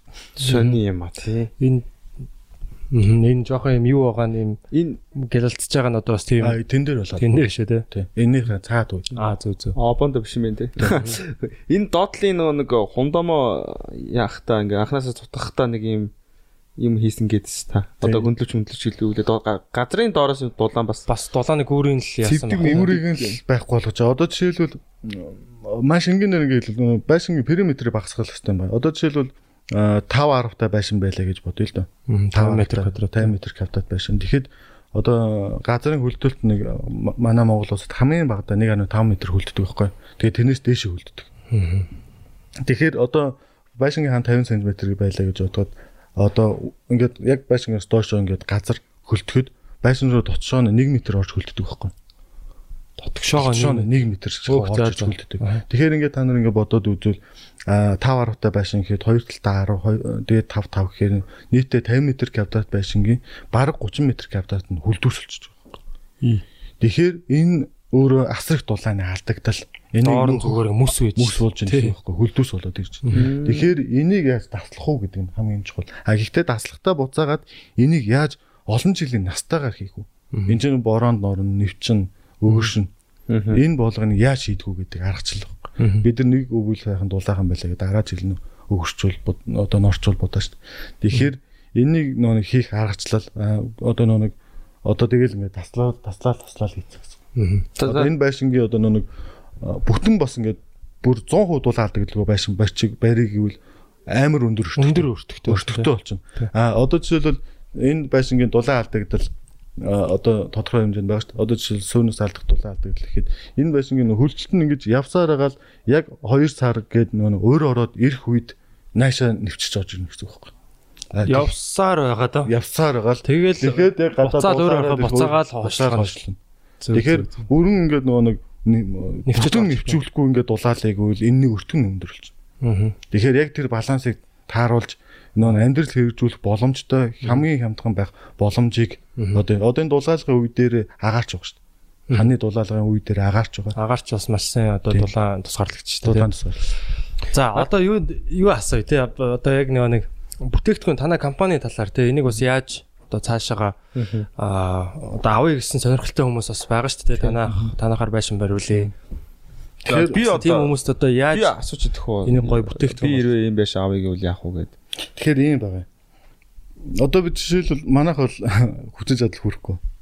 одоо хэдийн ажилтнтай вэ? одоо манайх нэг 20 орчим хүн байгаа.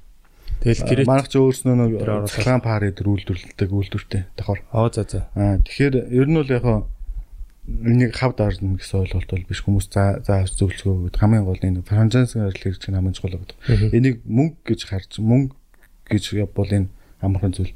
Аа хамгийн гол үндсэн зорилго гэр хорооллыг л одоо одоо бид нар өнөөдөр ингээд яг л ядаж нэг гарац амьдрах хэрэгтэй тий.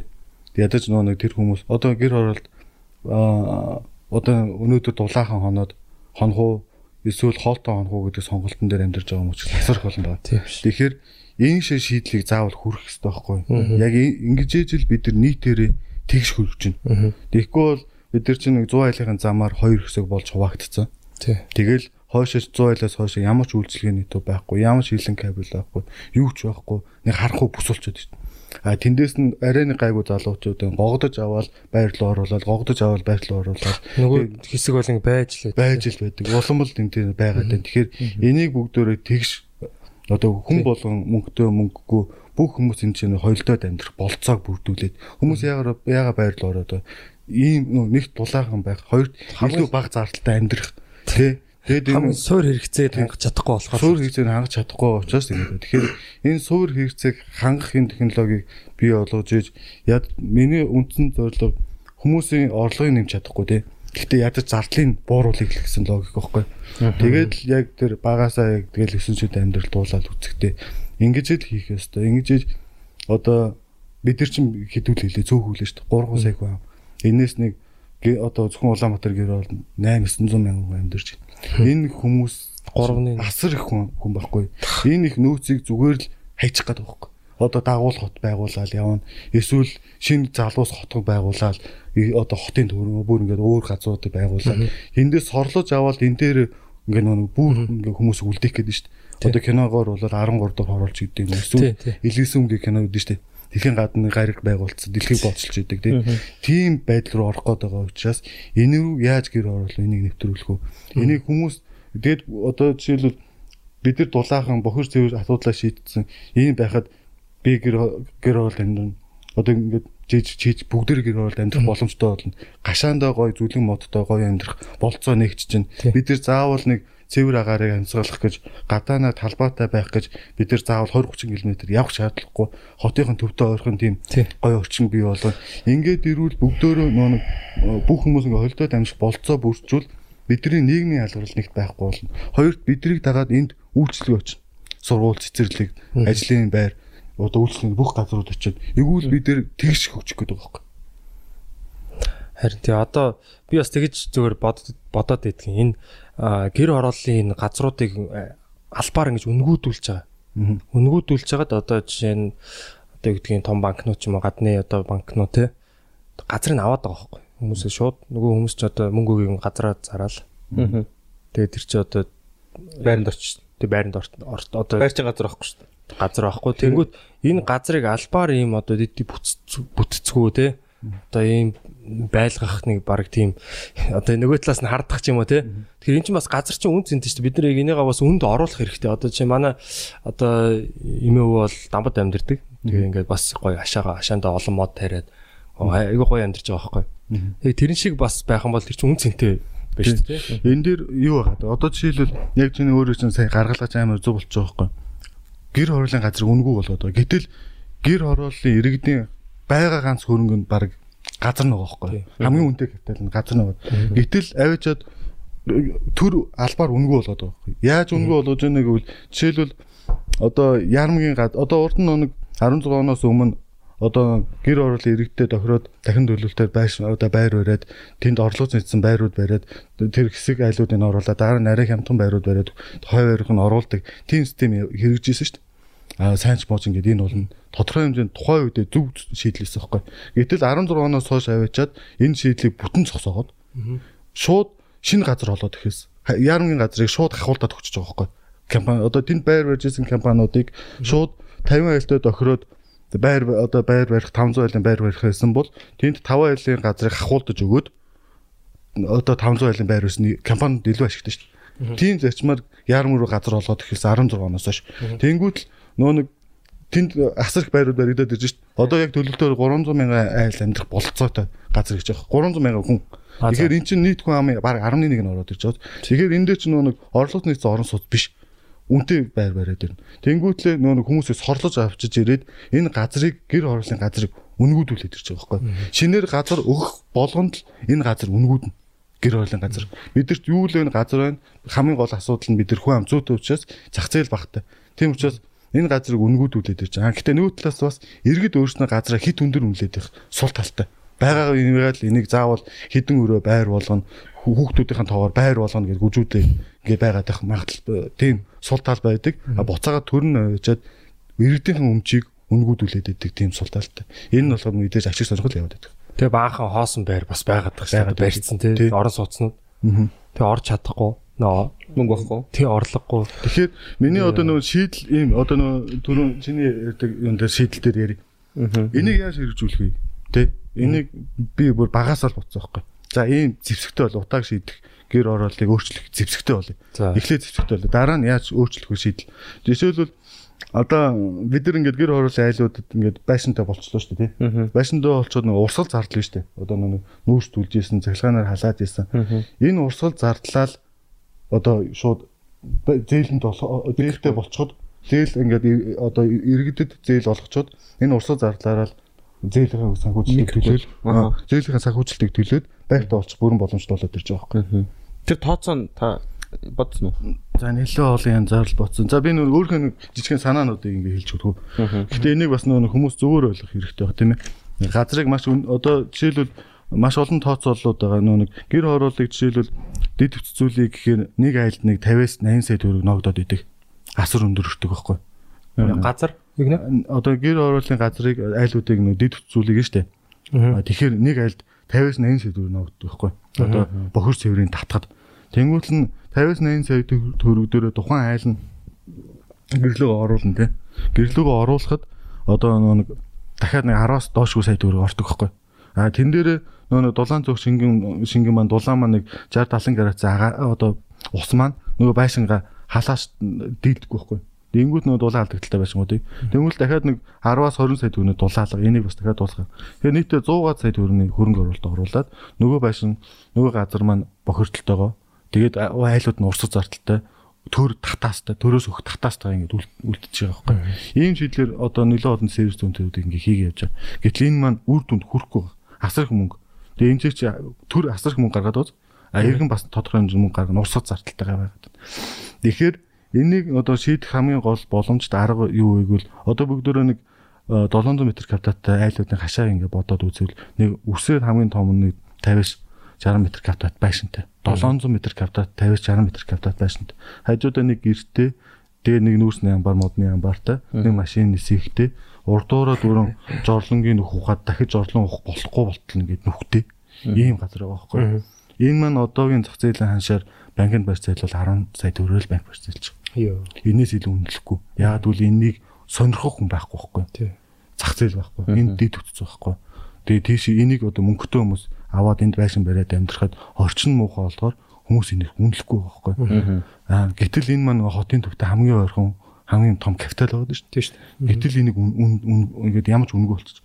Тэгэхээр энийг яаж шийдэх вэ гэвэл төр мөнгө гаргахгүй, иргэн мөнгө гаргахгүй шийдэх хамгийн гол арга юу вэ гэвэл энэ газраа одоо нөө байцлаасаа шилтгаалаад одоо 10 20 30 50% зарчих Энгийнээр хэлвэл ингээ байж газрынхаа 750 м квадрат 700 м квадрат газраа таллж. За ингээд таллаа 308 м квадрат газар болчихж. 350 м квадрат газар дээр за өсөн нэмэгт хэрэгцээгээ тооцоолоо 100 м квадрат байшин тоолъё. Тийм. Ардаа нөгөө нэг ландшафт нэгээр тогтцоолох орон зайтай. Урдаа нэг 100 м квадрат талбайтай. Тэ? Тэгээ нуудаа машины зогсоолтой энэ ч нэгээ зүлэгжүүлээд анзан гой болгочих боломжтой. Урд дурын моддуудад тарьчих боломжтой. Тэгээд гашаагаа ингээд нэг талыг нь зараад зарсан мөнгөөрөө хамгийн гол юм нь нэг бохроо цэврээд хийчих. Олон айл нэгдээд хийчихвэл энэ өглөө өртөнд буурна. А тэнгуут нь энэ газар маань өөрөө бохир цэвэртэй болоод ирнэ штэ. Дэд өсцөө болоод ирэхээр нөө нэг 700 м квадрат байснаасаа илүү үнэтэй болчих жоох байхгүй. Тэгээ үнэтэй болонгууд нь энийг нь банк одоо буцаагаад 40 50 сая 60 70 сая барьцаалах боломжтой болоод ирж байгаа. А 10 саяыг барьцаал 10 саяын үнэлэмжтэй газрыг барьцаалаад одоо нэг 60 70 сая зээл олох боломж шүү дээ. Хүмүүс ирээд өөрс нь амар үнэтэй гэж бодоод байгаа. Гэтэл нөө яг зах зээл нь нэм л шүү дээ. Ламбард 5 одоо банк ус газрыг айлын газар хашаа байшин 3 4 сая үнэлж авч байгаа шүү дээ. Гэхдээ тэгээд ингээд хийчвэл газар ингээд зээлээ олгоч. Газар басаа зээлээ олгочод энэ айл байшинтайгаа боллоо. Байшинтай болонгуутлаа буцаагаад энэ энд нэг урд нь өөрийнх нь зардаг байсан нүүрсээ түлээ зардаг байсан цахилгаанаар зарцуулдаг байсан зардлаа энэ зээлэндээ өгөхөд энэ айл байшинт болчих байхгүй. Тэгээд Зүгээр л тэр Урсгал зардлаад өгчгöd. Тэгэл энэ төрөөс мөнгө гарахгүй, иргэн өөрөөс нь мөнгө гарахгүй зохицуултын аргаар а, газрын эдийн засгийн эргэлтэнд оруулах зарчмаар л ингээд бид нар нөө нэг гэр хорооллын одоо одоо нилээн одоо нилээн доод амьдралаас бид нар шууд Европын түвшин рүү өсрэлт хийх боломж бүрдэж байгаа байхгүй. А эхлээд гэхдээ эхлээд нөгөө одоо нөгөө бохир цэврээ яхахта бас байшин байшингаа барьчих юм уу? Бараг эхлээд Зүгээр л- цэврээ шийдэх. Зүгээр л эхлээд нөгөө юугаа бохир цэврээ шийднэ. Тэр чинь одоо танк суулгах уу? За одоо Саруулах өстой бүр маш олон технологи байгаа. Бүр бүр ингээд усыг бо- бо- бохироо задлаа шууд ингээд ус- саунд хийгээл аюун тэгээд дуух хэмжээнд хүртэл цэвэршүүлэх технологи гараад ирсэн. Тэгэхээр явааргүй нэ. Тэгэхээр гоомоод амар. Ер нь бол Ер нь яг хамгийн тохиромжтой шийдэл нь хамгийн тохиромжтой шийдэл бол одоо усыг нөгөө хүчил төрөгч оруулаад соруулах биш. Усыг хүчил төрөгч оруулаад доторх нь ням бактерийн задлаад тэгээд цэвэршүүлээд сайн хилдэг шийдэл рүү оруулах. Энэ тийм үнэтэй технологи биш. Аа импортоор оруулж ирж байгаа эколоч гэдэг юм уу? Ингээд юмнууд орж ирж байгаа. Энэ шийдлийг Монголд яг нутагшуулаад хийж байгаа Монгол компаниуд ч байгаа. Үйлдвэрч гэсэн байгаа. Тэгэхээр энэ маань өндөр өртөгтэй биш байхгүй. Тэгэхээр яг нөө юугаар нь байгалийн юугаар нь те яг э, жамаар нь гэх юм те. Яг одоо юу гэдгийг лагын доошогоо тунаад Үгүй. Лагийн хүртэл цэвэршүүлж байгаа. Тийм үү? Задлж байгаа. Агаар оруулаад хүчил төрөгч оруулаад задлаад юу ч болгоод цэвэр ус болоо гаргана. Нөгөө үлдсэн нүг юм яах тэр нь зад одоо бүр ингээ усандаа бүр ор мөргөө задрна гэсэн. задраад байхгүй болоод. Ямар сайн юм. цэвэр ус болоо гаргачих жоох байхгүй. Тэгэхээр тэгээ нөө амьд бактери амьд дэжин бас бактериуд бактерич бие нэг идэ тусгаж байгаа. Аа за за. Тэгэхээр энэ бол амар амархан шийдэл. Гэхдээ энэ маань жоох одоохондоо нэг айл яг нэг э, 5-аас нэг 10 сая төгрөг хүртэл байгаа. А энийг олноор нэг гудмууд гудам нийлээд тийм ээ 10 20 нийлээд энийг шийдвэл одоо нэг цэвэр усаа гүн удаг ухаал шийдэхэд нэг айлд ногдж байгаа зардал нь 3-аас хамгийн бага өөрснөө хийвэл 3 сая. Компаниудаар хийвэл за нэг 5 сая 6 сая хавцаа Сая болж би байгаа нэг хэсгийг ойлгосонгүй. Би за ингээд газрынхаа талын за зарчлаа. Хин авах вэ? байхгүй. За авчлаа. Нэг 10 сая төгрөг мөргөр авах юм уу? Гэхдээ яг хөө энийг нөө нэг яг ийм хэмжээнд нь тооцоолно шүү дээ. Одоо нөө эдийн засгийн юунд энэ одоо бид нар ингээд энэ газараа бүгд ингээд бохир сэвэр бүх юмнуудаа асуудлаа шийдэхээр ийм шийд шийдлэр болоо дид үстэй болголоо гэвэл энийг одоо байгаа энийг хажуутлын газар дид үсчүүлэх гэдэг шүү дээ давхар.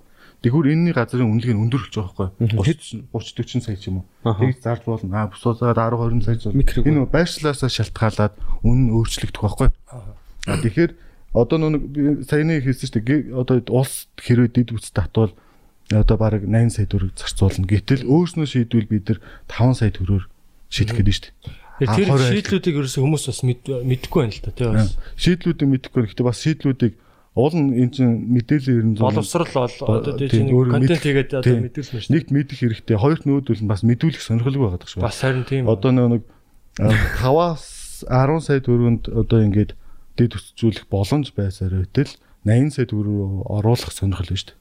зээлэнд оруулах. Гэхдээ зээлэн биш одоо өртгийг нь 80 сая болгож дундаас нь хэд дахин живчаа хийх нь 50 л үүдэн шүү дээ. Намын 50 л үүд.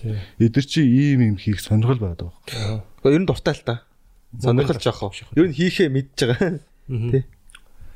Ааха тэгэхээр энэ энэ юугнуудыг бас би л анх удаа сонсч шууд бүр ингээд бүр ус олтол нь яа. Би болохоор заавалч нэг лаг нь ягаа саарл усын одоо ингээл шүүж мүүгээл одоо нэг тийм л юм септи Яг танкер нэг септик танкер одоо нэг харилцаа савны хуулиар хийчих болдог байхгүй одоо ингээд тийм нэг үе шатлаад ингээд шатлаад явж байгаа. Дээрээс нь хүнд болон хүнд одоо Лагууд нь үлдээ. дороо үлдээл хайцаа санаа бол хажуудсан ороод сааралцаал тэг хөрсөө шингих. Энүүд энгийн шийдэл. Гэхдээ энэгээр олон айл шийдвэл хөрсөө бохирд болно. дахиад бохорд бол. Тийм. Тэгэхээр бүгдөө нөгөө бүр ингээд задлах хэмжээ рүү нөө соруулна гэдэг байгаа шүү дээ. Соруулна гэвэл хэцүү. Энэ тэгээ соруулсан ч тэрийг авч дахиад өөр газар очиж бохирдуулах шаасан шүү дээ. Тэгэхээр сорууллаа гэж бодоход нэг бид ч нэг бочгийн ус татхад 20 литр ус шүү дээ. Тэгэхээр чи хэдэн тонны усыг хэдэн байнгын соруулна гэсэн үг Тий. Тэгэхээр энийг тэгээд зүгээр л хүчрэл төрөгчөр л. Тэг шийдчихдэг байхгүй. ямар сайн юм. Би бас энийгээс мэддгүй байсан. Тэгэхээр бүгдөө ингээд усаа амар гой зөвшөлчөж бохроо. Тэгвэл доороо гүн удаг ухчих дээ. Тэгээ 20 айл 10 айл дундаа нэг гүн удаг шийдчихэд энэ зүртг нь хамаагүй багасаад ирчих. Тэгэхэд хамаагүй өөр Тийм өөр байна. Надад асуулт байна. За за одоо одоо залуу гэр бүлүүд те ер нь одоо ингээд яг энэ байшинг бол мөрөөдөж байгаа баг гэж бодож байна. Би ч мөрөөдөжлээ л да. Тийм болохоор би энэ байшинд олмоор л байна л да. Газар чаалга юу ч хаалга ер нь бол. Тэгтэл ийм байшинд олмоор байна. Нэг өдөр тэгээд э, танд ямар санаа байна? чи энэ тал газрын авах шүү дээ. За ийм байгаа даа. Ер нь бол одоо нөө ипотекийн зээлийг гэр орол руу олгодог болмоор байна. Ягараа заавал байр руу оруулах хэрэгтэй юм тийм ээ. Э, Гэр оролд одоо нэг энэ одоо энэ технологи энэ технологи стандартчлаад одоо нөө яг хүлээн зөвшөөрдөг болоод тэгээд э, гэр орол айлууд байшин барьж байгаа айлуудад яг энийг зээлийн олгодог болгочвол бол хамгийн зөв шийдэл болох гэдэг байхгүй. Аа тэгээд дээрэс нь Шаардлагуудын шаардлагуудын тавьчихдаг. Ингээд явбал бол хамгийн зөв байгаад байгаа. Аа юуны за яг би сайн нэг яг чухал нэг чиний асуултанд хариулсан марчлаа одоо жоохон байж санахаар ярил. За. За өөр Асуултаа санах уу гэж байна. Гэхдээ одоо би надад ипотекийн зээл хэрэгтэй юм байна гэдгийг Аа, одоо жишээлбэл тийм. Яг юу ч хаалга би зүгээр л ийм байшинд олмоор байна. ипотекийн зээл гээд гэхээр бид нар амар тийм амар том амар том тийм санхүүгийн ингээд нэг мангар том дарамтанд нийт ард түмэн 30%. дарамтанд оруулаад тэгээд энэ ипотекийн зээлийг олгодог байхгүй. Жишээлбэл та бүхэн ингээд маш энгийнээр бодоорой. Монгол банкны бодлогын 13 та ч юм 12 та бай. Аа одоо хадгаламжийн хүү өөрөө 14 та жилийн 14 хувьтай. Ипотекийн одоо Монгол банкны бодлогын 13 та байхад юу одоо хадгаламжийн 14 та байхад та нар 4% бонд худалдаж авах уу? Авахгүй ч 4% гүйцэтгэх бонд худалдаж авахгүй. Одоо Ямар ч хүн худалдаж авахгүй шүү дээ. Тэгэхээр 4% бондыг худалдаж авч байгаа гэж ингэж ипотекийн зээлийг санхүүжүүлж байгаа байхгүй. За энэ дээр нөө нэг банкны хүү эрсдэл эдэрийг нэмээд үйл ажиллагааны зардлага 8 жилийн 8% хүүтэй болгож иргэдэд өгж байгаа шүү дээ. Гэтэл нөгөө нэг 14% хүүтэй байхад яагаад 8% руу ингэж оруулж ийнэг үл ямар ч хүн ингэж санхүүжилт авахгүй. Тэгэхээр энэ бонд худалдаж авахгүй. Энийг яаж санхүүжилж ийнэг үл энэ бонд нь хаанаас засгийн газрын бонд юм. цацгийн газар Монгол банкны бонд гэж явж. Тэгэхээр энийг хинч авахгүй. Хинч авахгүй. 14 тө өгөөжтэй байхад 8 та авахгүй шүү дээ. Тэгэхээр энийг яа санхүүжүүлж яаг нэг зүгээр л төгрөг цаас төгрөгийг хэвлжиж энийг санхүүжүүлж байгаа байхгүй. Одоо нэг хэсэг байр ипотекийн зээл авахд авж байгаа хүмүүс нь ашигтай. Аваагүй хүмүүс нь тэр чигээрээ алдагдлыг нь үүрч төгрөгийн ханшаа унгаж Инфляцаар. нь үүрч байгаа байхгүй. Тэгэхээр эн чинь маш буруу тогтолцоолчод байна. Тэгэхээр хасрах мөнгө ингэж гаргачихж байгаа. Тэгээ бидний мөнгө жил болго ингэж ун унаад идэв төгрөгийн ханш. зарим одоо сүүлдээ нөгөө 6% руу оруулах. Одоо 6% оруулна гэж ярьж байгаа. Энэ дахиад мөнгө дахиад мөнгө хөвлөөл Оо ингэ. тийм үү? Чи бодохгүй юу? Ин- Инфляцийн хүү ийм өндөр байхад яаж ямар хүн ингэж авах авахгүй шүү дээ. Тэгэхээр энийг шийдэх ганцхан арга байгаа. За. Энийг шийдэх ганцхан арга нь бол гадаадын банкыг оруулж ирэх. Мгм. Гадаадын банкыг оруулж ирээд бид нар эсвэл олон улсын одоо хүлэнжийг багасгах төслийн дор гадаадаас санхүүжилт авах. Одоо бид нар жишээл хашаанда э, нэг иргэн хашаанда байшин барих гэж байна. Энэ олон улсын санхүүжилт дээр гадаадын хөрөнгө оруулалтад байшин барих боломж боломжийг харах хэрэгтэй байхгүй. Энэ бол цэвэр ногоон бүтээгдэхүүн болж шít. Тэгэхээр олон улсын дэлхийн банкнаас гэдэг юм уу маш бага хувийн хүүтэй 3-аас 4 хувийн хүүтэй олон улсын одоо зээлийг Монголд оруулж ирэх боломжтой байхгүй. Заавал бид нар өөрснийхөө одоо юг мөнгөний мөнгөний ханшиг унгаж өөрснөөсөө ингэж бонд одоо зээл гаргах шаардлага байхгүй. Зүгээр шууд л одоо бай- байгууллагаас эсвэл гадаадын банкыг оруулж ирээд энийг зээл олох боломжтой. Энийн давуу тал нь юу вэ гэвэл хамгийн гол давуу тал нь юу гэвэл Монголд асар их долларын урсгал бий болно. Асар их мөнгө бий болно. Нэг хүн байшин барихтаа гадаадын хөрөнгө оруулалтаа байшин барьж гэдэг төсөлтөө. Асар их ин- ингээд бодвол амар гой зүйл болоод ирж байгаас ингээд шийдэж болно. А энэ дээр манайх нөгөө нэг мэдээж ингэж оруулах сонирхол байхгүй. Тийм учраас Банкнууд сонирхолгүй, эзэд нь сонирхолгүй, эзэд нь энэ дараа нар шүү дээ. Тэгэхээр хүмүүсийн тархийг угаадаг байхгүй. Аа бид нар гадны колон болгох чинь бид нар манжин үеих шиг болцлогдох чинь. Гэтэл өнөөдрийн бидний зээлийн хүү 15-аас дээш хувь гэдэг нь манжин үеэсээ их байхгүй. Тийм шүү дээ. Тэгэхээр эдгэр чин өөрснөө тэр олон улсын бай- байгууллагуудаас мөнгө босгочоод энийг Давхар зээлээд давхар зээлээд дундаас нь нэг. дундаас нь биднээс мөнгө хүлгээ бодоод шүү дээ. Ягаад бид нар эдрийг санхүүжүүлэх хэвтэй. Шууд оруулж ирэх боломж байгаа байхгүй. Тэгээд нөгөө хүмүүс айцсаар нь айлгаад байгаа байхгүй. Одоо тэгтээ нэг гадны бас юм ногоон одоо ногоон зээл тий одоо юу тиймэрхүү Германы одоо бас одоо Европын ч гэдэг юм уу тий. Тийм. Тиймэрхүү юмнууд бас байгаа үстэй. Монголд. Гэтэ маш бага. Тэгээ ийм хүртээмж багтай яа. хүртээмж багтай. Ийм Тэгээ одоо байшингаа бүр ингээд одоо яг ийм байшин барина гэж одоо тий. Одоо шалгуулж ийж одоо тэр юу санхүү А ЖЗ гээд Германы хамтын нийгэмлэгээс нэг хэдэн байшингийн төсөл байгаа. Энэ жил нэг түрүү жил нэг 5 6 баригдсан байна. Энэ жил нэг 40 50 барина гэж юу 40 50хан байшин. тий. Тэгэхээр энэ асар Ширхэг. ширхэг байшин. Яг гоо энэ яг боломж нь юу гэвэл Монголд эрчим хүчний хэмнэлтэд ногоон байшин барих барьж болох гэсэн одоо юу вэ штэ үр дүнд хүргээд энийг одоо одоо нөө цаашаа дамжуулна штэ. Монголд ийм хийжлээ боломжтой байна гэвэл энэ асар ихээр орж ирэх боломжтой байна. А эхлээ зур шалгалттай Шалгалт байх. тийм ээ. Тэгээд хэрэгжиж байгаа. Одоо энэ энэ жил нэг 40-оос 50 байшин барих юм шиг байна. Тэндээс манайх нилээдэг барина. Энийний давуу тал нь юу вэ гэвэл нийтдээ 78 сая төгрөний байшин өртгөнд 78 сая төгрөг байх хэвээр. А жишээлбэл нэг 50 50 58 м квадрат байшин байна. А 78 сая төгрөгийнхээ 90 10% гарна. Тэгэхээр 7.8 сая төгрөг. А дахиад тэр Германы ЖТ одоо Германы санхүүжилтээр 18 сая төгрөг нь шууд татаас маягаар өгнө. Тэгэхээр нийт одоо үлдсэн 52.2 сая төгрөг болчих шүү дээ тийм. Тэгэхээр э, 51.2 сая төгрөг болчих чинь. Ийм сая төгрөгийн зээлийг одоо жилийн 8-аас 12% хүүтэй зээлэнд оруулж өгөөд нөгөө сартаа нэг 300 350 мянган төгрөгийн төлөлтөөр ийм зээл хэрэгжиж байгаа. А энэ бол одоо нөгөө бүгдэд нээлттэй л байгаа гэсэн үг шнэ.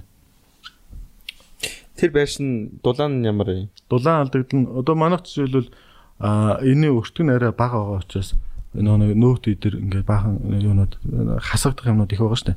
Тэгэхээр бид нар бол энэ дээр яг бүтэн ингээд нөгөө нэг 100% дулаал одоо дулаан алдагдaltaгүй одоо ингээд нэг нараараа халах хэмжээнд нь авч иг. Нэг юм бас нөгөө тодорхой өртөг штэ. Яг юуны хувьд болохоор шөндөө бахан хэмжээний өдөөлт хийгээд өдөртөө нараараа халцдаг хэмжээнд хийцэн гэсэн үг. Тэгэхээр энийг одоо зөвөр хувь хүн одоо болох боломжтой. яг энэ санхүүжилтийг авах боломжтой. Газартайгаа юм уу? Өөрөө газартайгаа байх хэвээр. А зээлхэ Аа. шаардлага хангаж явах хэвээр. Өөр газартай байх юм шүү дээ. Тий. Би авъя л да. Болно. Танахаар хэлгээд. Германы хамтын нийгэм. Одоо юун дээр Аа, юу, түр хас юу, банк дээр очиод э, шалгуулсан гэсэн үг шүү дээ. Аа, Тэгээд ийм. дулаал гараад. Одоо төслөө байшингийнхаа төслийг харуулах уу? Ийм байшин барих гэж байна. Гүүш нөө нэг хэмжээ заацсан. Аа, Үнэн за. заацсан. Аха. Тийм учраас нөө нэг батлагдсан зургийн дагуулыг хийх гэсэн. Аа, Цаанаасаа зурган цаанаас юм уу? Зургийн цаанаас одоо компани болоо манайх жишээлбэл одоо 58 м квадратын зураг өгсөн. Яг тэрнийхээ дагуул тэрийгэ барина гэсэн үг байхгүй. А өөр компанид 35 40 м квадраттай өгсөн. Хитэн компани хамтарсан тэр дээр цантай. 4 5 6 байсан баха нэлээд олон компани. 5 6 компани Тийм. хамтарч ажилладаг юм тий. хамтраад ажиллаж байгаа. Тэгээ энэ дээр одоо эрчим хүчний үзүүлэлтүүд нь бүгдээрээ залтах. Ой за за. Одоо тэдээс тэгвэл яах нь вэ? Бүх юм хянах нь шүү дээ. Тэгээ одоо нөгөө Германы хамтын нийгэмлэгээс аудит төрүүд хийгээд баригдаж байгаа явцсан дандаа аудитууд хийгээд шалгаа явчихдаг. Тэгээ дараа нь тестлждэг. Ийм хэмжээнүүд дулаан алдагдaltaй ийм байна гэдгийг юу ачдаг байхгүй. Баталгаажуулах юм шүү дээ. Тэгвэл айгүй төв зөрч магадгүй гэж ирэх нь шүү дээ. Тэгээ нөгөө яг ихлээр нэр. нөгөө байшин АБ зураг зурулаад тэн дээр дулаан тооцооллоо. Над нэг хитэн асуулт байна. Аха. Таны энэ байшин энэ технологи аа одоо ингээд хөрвөлөө гэхэд гурван давхар байж болох уу? Аа доороо зойрын өрөөтэй байж болох уу? Шовн нуруутай байж болох уу? Хүнсний дэлгүүр байж болох уу? Үйлчлэгээний тий. Тий, үйлчлэгээний цайны газар байж болох уу? За одоо нэг хэдэн ч давхар байж болно. Доороо зөөртэй байж болно. Бид нар зөөртэй ч гэсэн хийж үзсэн. Бидний нэг хамгийн том тулгымцсан асуудал юу вэ гэхээр бид нар нэг өвөл бид нар дандаа хятад ногоо хэрэглээд штэ. Тэрний асуудал нь юу вэ гэхээр аа, нэг бид нар нэг зөөрийн агуулмж, зөөрийн хүртээмж байхгүй. Тэгэхээр бид нэг намар ногоо тарьчаа тарьчаа хурааж авчаад маш хямдхан ингэж ингэж зарчаал өвөл нь бид нар хадгалж чаддаг учраас ингээд нэг хятад ногоо хэрэглээд штэ. Тэгэхээр байшин зөөртэй барьж болно. Зөөрөөр ч гэсэн бид нар зөөртэйгээр ч гэсэн бид нар барьж үзсэн. Монголчууд одоо зойр гэж сайн мэдэхгүй дээ. Яг урд нь бол одоо 90 оноос өмнө бол ихэнх хайлууд бас зөөртөл байдаг байсан юм л. Тэгээ ерөнхийдөө тэгээ зах зээл шилжээд эдний ерөнхийд нь хайцсан. Бид нар бол зөөртөө байшингуудаа барьж өгдөө. Аа гурвалжин дээвэртэй барьдаг бид нар. Гэхдээ яагаад ингэ дөрвөлжин дээвэр лөө илүү ингэж түлхүү бариад байныг бол нэгт зоожл. Гурвалжин дээврийн чинь нөө өндөр болчих. Дээшгээ агаар нь. Үгүй зөв өндөр болчихж байна. Өөрөх нь өндөр нь. Тийм тийм. Аа өндөр болчихоор Том эзлэгдэхүүнтэй. Тийм. Тэгэхээр нөгөө нэг энэ байшин олон баригдаа гэр орол хэрж яа бол уурдах байшин, ардах байшингаа сүйдэрлээд Аа. дулааны нэг авах магадaltaй байхгүй. Тэгэхээр энэ нэг байшингийн хоорондын зай нэг 8-аас 12 м-ийн зайтай байхад би нэгэ сүйдвэрлэхгүй болчих боломжтойгоор тооцоолж ингэж хийж байгаа. Гэр оролд одоо яг байгаа газар дээр хашаанднууд нь ингээ бариа явахад би нэг сүйдвэрлэхгүй байх боломжийг л илэрхийлээд энэ эргэлхийлээд энэ гэсэн үг шүү дээ. Нэгтгэх нь. Аа хоёр дахь нь үг бол нарны тойл. Бид нар хиттэй нарны тойл сэргийгдэх юм заавал хэрэглэгдэнэ. Заавал бид өөрснөө дотоод үйлдвэрлэдэг болно. Аа тэгэхээр бид буцаа сэргийгдэх юм хүчээ бид нар ингэ хэрэглэе гэж бодоход нэг том одоо сул та одоо хавтаа дээвэртэй ч бид нэг сул тал үүснэ. Яг нэг 40 хэдэн градусд ингээд хавтаа дээвэр шүү дээ. Тэгэхэд өвлийн өвлийн нарны тусгал бүр ингэж дуурсаад энэ дээр ойгоод эрчим хүч шингээлт маш бага болчихдог байхгүй. А зундаа дээр ихт дээрс болохоор бас ингээд ойгоод шингээлт маш огтой болчих. Яг хавар намаарт яг таарад байдаг. Аа. Хавтаа одоо ийм юу дээвэр дээр гурвалжин дээвэр. Цохрогоо байдаг зүг үү? Тэгэхээр хавтаа дээвэр дээр хийчүүл хавтаа дээвэр дээр хийчүүл тохиргоо их боломжтой болчиход Тийм байна. Дээр нь гарах ядаж гараад тасчих юм да. одоо зун зун одоо ингэ чинь өвөл нэг чинь. Тэгэхээр энийг нөгөө нэг эрчим хүчин шингээлтийг юунд хийх хамгийн одоо зөв зөвхөстэй хийхин тулд энэ нөгөө хавтаа дээвэртэй хийчүүл нарны панел тавихад хамгийн үр дүнтэй болоод ирдэг байхгүй. Ягаад ийм шоун нуруутай гэдэг тийм дүүл хүмүүс. Автоо дээврийн сул тал нь юу юм ер нь? Аа сул тал нь нөгөө нэг уус нэвчин энэ дээр нөгөө нэг асар цас ороод даац ингээд энэ чинь үүсээ тэгээд юу яах магадaltaй гэсэн тооцоолол. Тэрийг бас нь загвар гэл. Баг зэргийн налуу үегээд одоо урсгадаг ч юм уу мэдээж хавтаа дээвэр одоо юу одоо энэ нэг модерн загвар руу ихэнх байрлал шилжиж байна. Одоо энэ шийдлүүд гараад ирсэн байхгүй. Маш сайн одоо мембран төхөөрөм одоо материалууд гэдэг юм ямар ч нэвчүүлэхгүй байх юмнуудыг эзэн мэдээж энэ дэш хойш углонтой шүү дээ. Тэгэхээр тодорхой хэмжээний урсц бүх юмнууданд гацсан гараа авчихсан гэсэн. А хат мэдээж ингээд загвар болгоноос ингээд яг нэг үндсэн шийдэл нь ингээд зориод байгаа юм нэг бид нар масаар нь гэр оролт нэвтрүүлнэ. Масаар нь гэр оролт нэвтрүүлээд сэргийгдэх эцэм хүчийг хиттэй хэрэглээд бид нар ногоон хотыг байгуулад болох гээд штэ. Тэгэхээр анханаас яг иймэрхүү байвал зөв гэсэн зөв гаргалаа гэл зөв ингээд цэгийг л бий болгоол ингээд явах гээд байгаа байхгүй. Тэгэд энэ дэр одоо манай Монголын ийм одоо стандарт стандарт байгаа юм. Байхгүй штэ. Стандартыг үүсэхгүй бол одоо Одоо энэ дээр л одоо уулан дээр стандарт стандарт гэл бичгээл ах шиг байна. Тэрэн дээр одоо ажлын хэсэг хэсэгт наа оруулмаар байгаа байхгүй. Тэгээ баахан мэдхгүй гарууд та очиж үзчихсэн. надад санал ирэхгүй л дуул нав мэдийг бол олоход амархан шүү дээ. Тэгэхэд одоо баахан л гаруудыг л энд аваад цуглуулаад ингээл яваад. Тэн дээр чинь ин хийж үзег хүмүүс яаж стандарт боловсруулах. очихгүй юм уу? Үгүй яг хөө. Урилга хүлээгээд нэ. одоо өөрснөө тэр би одоо өөрснөө өөрөө очин. Би бол очих шаардлага нэг байхгүй. Өөрснөө л ирүүл. Одоо тэгэл стандарт гарч иж ер нь уул нь төвшил гарна шүү дээ. Тийм чинь бас тийм тогтно шүү дээ. Уулнууд надад ажиллах хүсэл байна. Гэхдээ яг бүгд л мэдчихэл байгаа шүү дээ.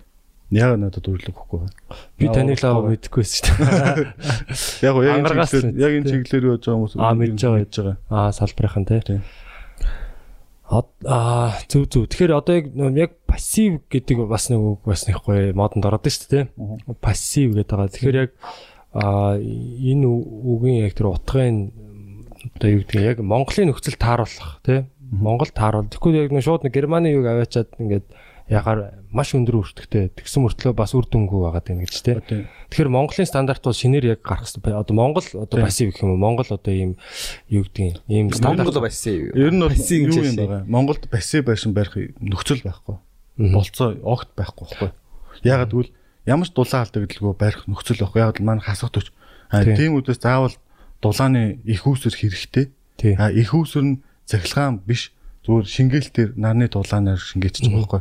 Тэгэхээр ингэ нөө арай өөр бол авчиж яг пассив биш. Тэгэхээр нэ одоо энэ пассив гэдэг үг бас зах зээл дээр яваад шүү дээ.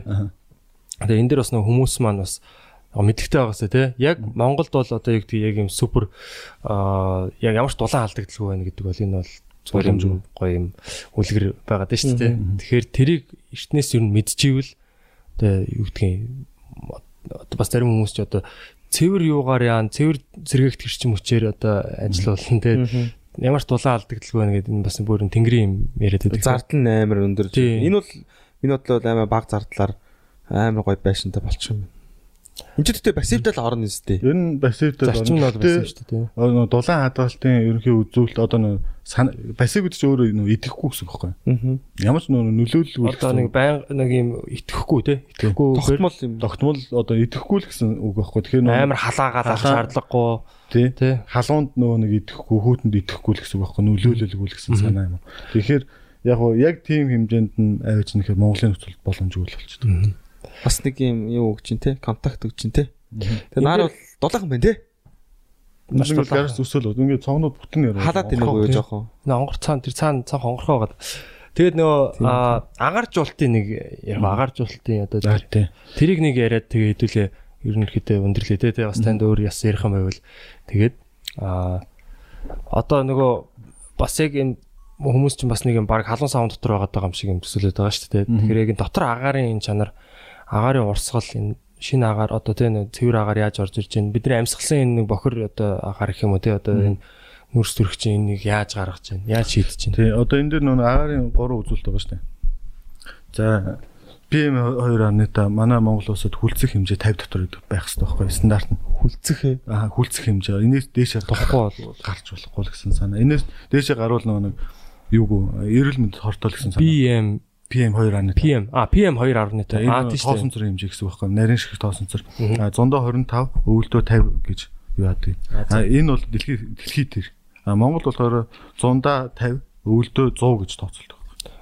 Бид нар нэг тийм дэлхийгээс өөр хүмүүс байгаа юм тийм. За ингэж юу яадаг. За тэгээд дээрээс нь хоёр дахь нь юу гэвэл нөө нэг агаарын чигшил. За энэ болохоор хүлцэх хэмжээ 60-аас доош байх хэрэгтэй. Аа. За 30-аас 60 хооронд байх хэрэгтэй. 30-аас доош орчвол хит хоор болчихдог. А дараагийнх нь CO2 энэ ер нь бол яг нэг 600 гэж ярьдیں۔ Гэтэ 600-аас доошо барина гэдэг үл ерөнхийдөө бараг боломжгүй юм. Хүн дотор нь амьдарч байгаа үед Амьдарч байгаа үед ер нь хэцүү. Маш том орон зайд л энэ 600-аас Тэр юм- доошо орох боломжтой. амьсгалаад гаргаж байгаа энэ нүрс. Тэгэхээр яг яг энэ дээр нэг гадна гол одоо юм нэг үйл гаднаас агаар оруулж ирэх л зарчим гэсэн үг шүү дээ. Мэдээж доторх агаарын PM2.5-ыг бол дотороо цэвэрлэгээ босод юмнуудаараа шийдчихин гэсэн. Аа бас агаар агаар шүүгч тавиад шүүгч тавиад юм уу тий. А гэтэл нөө CO2-ыг оруул одоо хэмжээг багасгахын тулд заавал агаарчулдаг байхгүй. Гаднаас цэвэр агаар сэлгэж ийзэл энэ одоо CO2-ыг хэмжээг багасгана. Тэгэхээр энэ дээр агаарчуултан дээр одоо манай байшин дээр одоо энэ маш олон агаарчуултын системүүд хийгдэж байгаа.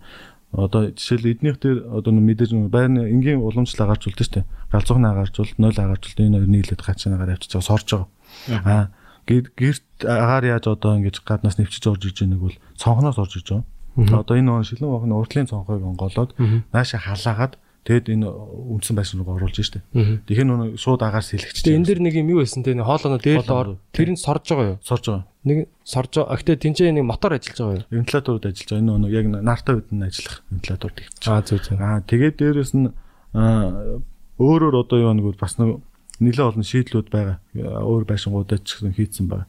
Аа мэдээж яг шөндөө ингээд нэг нараараа халаагаад оруулж ич чадахгүй шүү дээ. Тийм. Тэгэхээр яг хэрвээ ингээд энэ одоо одоо үзүүлэлтүүдийг хэмжээ зохист хэмжээс нь бууруулад ингээд байя гэвэл яг энэ дээр шөндөр хасах 30 40 градус дээр хурж байгаа тохиолдолд жоохон нэмэлт өдөлт хийвэл болно. Аа өдөлт хийхгүй хаачч болно. Энэ хувь халаалт ажиллуулах гэсэн үг шүү тий дээ. хувь хүний өөрийнхөө сонголт л болчихоо. Аа одоо гаднаас шууд 30 40 градус агарыг шууд оруулаад ирүүлийн чинь гэр чинь хөрч шít. Тий. Тэгэхээр тодорхой хэмжээнд нөгөө яг оруулж байгаа үедээ жоохон тэнэс агаад оруулаад байгаа. Бүрэн боломжтой. Энэ давхар шийдэл. Аа давхар өөрөөр хийнэ гэвэл нөгөө нэг шилэн гохороо дамжуулаад шууд хасах тав руу оруулаад оруулаад ирдээ. Бид нар тийм шийдэл байгаа. Эсвэл бүр газар руу оруулаад хасах 2 м-ээс доош ороод газрын одоо гарац Хөрсний хөрсөн дулаанаар. Тийм 5 градус руу ороод ирдэг байхгүй нэмэх 5. Тэгэхээр тийм доошоо ухна гэсэн үг үү? 2 м-ээс дээшээ ороод доо- доош ороод ирэхэд тэгж ухдаг. Тэгэхээр энэ өртгөн өндөр болоод нөө нөхөгдөх гэдэг дээрээ тооцоолоод байна шүү дээ. Энийг нөө тухайн хүний өөрийнх нь сонголтын асуудлаар хийгдэж байгаа. А Монголд нөө HVR системээр HVR систем гэдэг Монголд одоо орж ирж байгаа. Солилцоо хадгалагч те одоо нөө а- гэрийн дулаан агаар гарч яхад гаднаас орж хүүтэй агаартай холж байгаа шүү дээ одоо холихгүй. Нөө нэг гэрээ агаарыг Хойлно гинэ нөгөө юу ингээд нэг өрөл одоо Үргэлцээр нэр дулааны авч үлдэх гээд. А энэ дээр болохоор Монгол яг үнэ хэлэхэд тест байж болох бүх үзүүлэлтээ нь хийж үзсэн. Тийм одоо яг тэр юуг нь төхөөрөмжөнд оруулж ирж мөрөөл янз бүрээр хийж үзсэн. Энэ болдоггүй. Болоход маш төвөгтэй. яг Яг тэгэхээр нэг шууд конденсат үүсэн. Чи нэмэх 20 градусын агаарыг хасах 30 градусын агаартай хо- хооронд мөрөд зөв бүр ингээ хөлтөөд шууд мөстөөд ирдэг байхгүй. Тэр нэг солилцуур маань өөр мөстөөд. Одоо бид нар нэг гэр өрөөнийхөө цонхыг онгойлгоход л дотор агаар гарахтаа шууд уур уур болж гардаг шүү дээ. Яг тэрнтэй л баг. Тэр чинь шууд ингээд мөрөлдөд ирэх шууд мөс болоод конденсац үүсдэг. Тэгэхээр тэрнийг нь хамгаалахын тулд урдан заавал тэн хийж ашиглаад байдаг байхгүй. А Европт яга болоод энэ үл тэр чинь хасах 15 дээр л байхгүй. Бидний чинь нөхцөл шал өөр нөхцөл хасах төч. Хөөх тэгэхээр тэр одоо HVR гэдэг байгаа тэр нэг heat recovery ventilator гэдэг байгаа шүү дээ. Тэр одоо тэр зарчмыг бол гонхороо шийдэж байна. Гонхороо шийдэж гэсэн үг байхгүй. Одоо энэ дотор л хүүтэн дулаагаар нь холилдоод тий одоо найс одоо гаднаас хүүтэйгээр орж ирэхдээ энэ доторынхын дулааныг аваад гэрлөө ороход арай өөр градус байхгүй. тий. Тиймэрхүү тиймэрхүү зач. Энэ дээр нөгөө сор хагаар мөн гараал явчаа. Гаднаас орж иж байгаагаарыг тгээ хийсэн намайг л. А мэдээж HVR систем бүтэн үгүйсгээд байгаа юм биш шүү. Боломжтой. Гэхдээ энэ илүү өндөр өртөгтэй л байхгүй. А Оросууд Паранат гэдэг юм уу тийм ийм HVR системийг хийдэ. А гэхдээ тэрний үг бол нөгөө ашиг түлхэнгийн хувьд маш өндөр багасгадаг байхгүй. Одоо голчгийн хэмжээ 1.3-аас 1.8 см байх юм ийм зузаан болгож иж тэгжээж ингэж хийж иж нөгөө ашиг түлхэнгийн хувьд баг ингэж багасгахгүй бол ашиг түлхэнгийн хувьд нөгөө нарийнхан болох тусмаа энэ маань конденсац үүсээд байх сул тал болоод байд. А Оросууд одоо ингэж бид нар та нар үзсэн бол Оросууд агаарчлалтын систем баг тийм HVR систем ашигладаг байхгүй. Юу ашигладаг вэ? Шууд ханаа ханаа зоолоод гаднаас агаар сорготой шүүгээл урд нь тэн тавиад хал- оруулж ирдэг байхгүй. Трен 51 тийм тэр агаарлах үлээгээд байгаа юм. Одоо дунд одоо нэг Аа агаар үгүй нэг халагч ингээ халаагч шүү дээ тий. Халаагчнийхээ дундуур л гаднаас агаар орж иж байгаарыг дамжуулаад гарч ирж байгаа байхгүй. А тэгж оруулаад ирдээ. А энэ шалтгаан нь юу нүүн конденсац үүсээд нөө HVR системийг бүрэн ашиглаж болдоггүй. Конденсац үүсээд идэг учраас л тэр. А тэр нь баг шулуун болоод идэх байхгүй орсод юм. Ханаа нүхлээ нүхэн дотроо ийм тэн хийгээл тэннийхэн тэнэн олон зүүлж оруулаад Үлээ зүүж оруулаад. тийм яндан тэнш яндан тэнээр л оруулчих юм Тийм шүү дээ. дунд нь ингэж нөө фильтрүүдийг хийгээд а шууд HVR систем бол Монгол нэр үнэхээр төвөгтэй. Тэг тэр уусаа тэр тэр би нөгөө бичлэн дээрс ингээд том амар том хөргөгчин онгоолсон чинь дотор нь ингээд тэр систем л байгаа юм шиг байгаа амар сүртэй. амар үнэтэй үнэтэй тий. Тийм тэр баган гэрэл басаад Өртгөх нь маш өндөр үнэтэй нь одоо Монголд бол яг одоо л буурчлаа л дэлхий дээр. Нэг ингэж хийхэд нэг 2-оос 3 сая төгрөг ордог. Тэрийг баг шууд нөө ингэж хийсэн нь илүү нөө тогныхон мөнгөөрөө бодвол нөө нэг хамаагүй илүү нөхөх боломжтой Тэр чинь бас тоогоор Тэр нь бас адилхан тоогоор ажиллана. Дахиад тийм юу баха яг шууд ингэж хийнэ гэхээр нөө маш олон янзаар хийгээд үтсэн учраас энэ за энэ гэдэг болохгүй юм байна гэж канселтай л гэсэн үг. Тэгээ би бас ингээл нэг пассив хаус маус гэж судлаа л те. YouTube YouTube дээр үзэл янгот. Заавалчгүй тийм юм байх хэвээр юм шиг л юм яриад байгаа байхгүй. Тийм. Агаар сэлгэлт уус мэдээж байх хэвээр. Байх ёстой. Гэхдээ яг тэр заавалч тэр HVR-ыг ингээд байх хэвээр юм шиг яриад байгаа байхгүй. Тийм тэр нь болохоор нөө манай ч яг нэгвэр хийж байгаа хүн цөөхөн тушаад үтсэн хүн цөөхөн оруулж ирээд ажилуулж байгаа хүн бас цөөхөн. Тэгээ нөө тэрэн дээрээ байх юм байх ёстой гэсэн нөө баригдмал сэтгэлэн дээрээ байх гал оролдуулах гал гэдэг. Гэтэл бидний нөхцөл өөрөө Тий өгөгдөл өөрөө. өгөгдөл өөр байхгүй. Тэгэхээр яг өөрсдийн цаг агаар одоо юундаа л тааруулна гэсэн үг шүү дээ. хүн энэ байшинд хүн ирэхгүй амар удвал юу болох вэ? Юу болох вэ? 14 градус 12 градус л болно. Яг ч ерөөсө хөлдөнө гэсэн ойлголт байхгүй. Ерөөсө Ягаад ч бүр яаж Бас сайн дулаал дулаалцсан болохоор тий. одоо нэг нэг хичнээн ингээ шөндөө ингээ дулаан за яг бүр ингээ бүр удуул нэг 7 8 руу орж иж магадгүй яг бол энэ нэг өдрийнх авсан энэ их асрах дулаанаа ингээ нэг Нэвтрүүлэхгүй болохоор. цонх өдрөөр ингээ онгоолоо нэвтрүүлэхгүй байгаа байгаа учраас Тэгээ синсийн унтраач бол синсийн унтраач юм уу тийм. одоо энэ дээр Унтраацсан байвал л үү, ингээд тий? унтраацсан байхад бол тийм а энэ дээр нөгөө би одоо бүтэн автоматжуулалтыг хийж байгаа одоо байш өөрөө үйлдэлтэй болно гэсэн үг шүү дээ А тий. мэдэрчтэй одоо ингээд эндээсээ халангуут бүгд дөрөн рүү нэвтрүүлдэг. PM2.5 CO2 чекс лидер мэдрээд өөрөө юм агааржуулалтын системүүд ажилладаг байш өөрөө үйлдэлтэй болно. Химэл оюухан болж байгаа юм уу? Аа. Өөрөндөө яг тийм юу нөгөө одоо нэг дүүгээрээ захиулаад авчиж тийм програм бичүүлж. Вау. Одоо ингээд танаа тэнцээ одоо юм цогцсон юм одоо бүтээгдэхүүн болчлоо шүү дээ. Энэ дээр одоо чинь аа одоо танаа франчайзыг аваад тий. Одоо энэ эрх эрх одоо энэ тий. Эрхийг аваад аль бие усны эрхтэйгээр ингээд яаж болно гэсэн тий. болно. Окей. Тэгэхээр одоо бас одоо жишээ нь би бас нэг тиймэрхүү юу сонирхоод байгаа байхгүй одоо байшин за нэгэн тал байшин барь. Тэгэхээр энийг бас юм гоё одоо Зөв байри тий. тийм зөв барь тий энийг бас бүтээгдэхүүн болгох боломж байна гэд. А тэгэхээр би одоо одоо ингээд шинээр ингээд туршлага хоримтлуулаад эхлэх нэхэр надад бол маш их хугацаа алдна. Маш их мөнгө зарцуулагдана тий. Одоо ингээд тэхийг хүсэхгүй байгаа. Тэгэхээр одоо юм туршлагатай хүнээс тий аваад одоо нөгөө гадны франчайз авдаг гэдэг шиг тий. Дотоодын энэ туршигдсан юугаа ингээд аваад явах бол боломжтой юм биш үү тий. Боломжтой. Аа. Тэгээд дээрэс нь би бас нэг ажил нэлээ хэдэн төслүүд хийгээд бодоод байгаа. Аа гэр орол донд яг ингээд жишг гудам барьчээ. гэсэн бодлоо одоо 10 20 айл нийлээд нэг жишг гудам маягаар. Аа, Гэхдээ тэр 10 20 айл нэгдэх нь л хэцүү баг. Аа, Нэг хэрвээ нэгдүүлчвэл ЖЗ Германы хамтын нийгэмлээ санхүүжүүлэх юм өөр банкудаа санхүүжүүлэх боломжийг нь би эрэлхийлсэн. Дэд үтцийн асуудлыг нь санхүүжилтийг нь бас тодорхой хэмжээр эрэлхийлээд зээлийн хүүсүүдийг бий болгоцсон банкуд банкудаа уулзаад тохирсон. А тэгээд дээрэс нь бидний нэг одоо энэ байшин дээр 20 айл ч юм уу нэгдлээ гэж одоо ганц нэг айл нь ямар нэгэн бодлоор ямар ч боломжгүй айл гарч иж магадгүй те. Энэ дээр нөө нэг ажил төрийн зөвлөл гээд хүмүүстээс тодорхой хэмжээнд уулзаа барилгын компаниудтай уулзаад тодорхой хэмжээнд материалын дэмжлэг болох талаар ярилцсан. Зам талбай, ногоон байгууламж, цэцэг, цэцэрлэгжүүлэлт энэ болгоны энэ хийх компаниудыг байгаа. Бид нар нэг одоо би өөрөө бас зүйлэг мод цэцэг тарих амар дуртай өөрөө хоббитой. Яг эдрийг би ямар ч үүсэн дээр ямар ч модыг би тааж ургуулж чадна. Энэ харгачлалыг бас зааж өгөөд бидний нэг сул тал дээ. Гоё газар руу очиж муухай болгож амьдраад байгаа байхгүй. Бага газараа бид нар гоё болгож амьдрахад амьдрахгүй. Бидний одоо нэг 300 одоо нэг 300 400 м квадрат газрыг зүлэгжүүлээд гоё модтой болгоод тий гоё хашаатай болгоод ингээ хийхэд барьж байгаа нэг уцсны мөнгө л байхгүй юу. 3 сая төгрөнд л багтана шүү дээ. Гэтэл бид нар энийг одоо зүгээр нэг гар утсаа юм уу эсвэл нэг хэрэглээндээ зацуулаад байж бид нар насан турш өөр хүүхдээр амьдрах тэр газартаа хөрөнгөө оруулдаггүй. Хонцой сэтгэлээр ханддаг байхгүй. Аа наа чинь л одоо хамгийн том асуудал байна да тийм. Одоо 10 айл бас ягаад нэг нэгдэхэд одоо хамгийн том асуудал хамгийн том асуудал нь тэр. Би хэрэг бол энэ оног бүх компаниудтай ингээм хамтраад ажиллах бүх юунуудыг яатсан.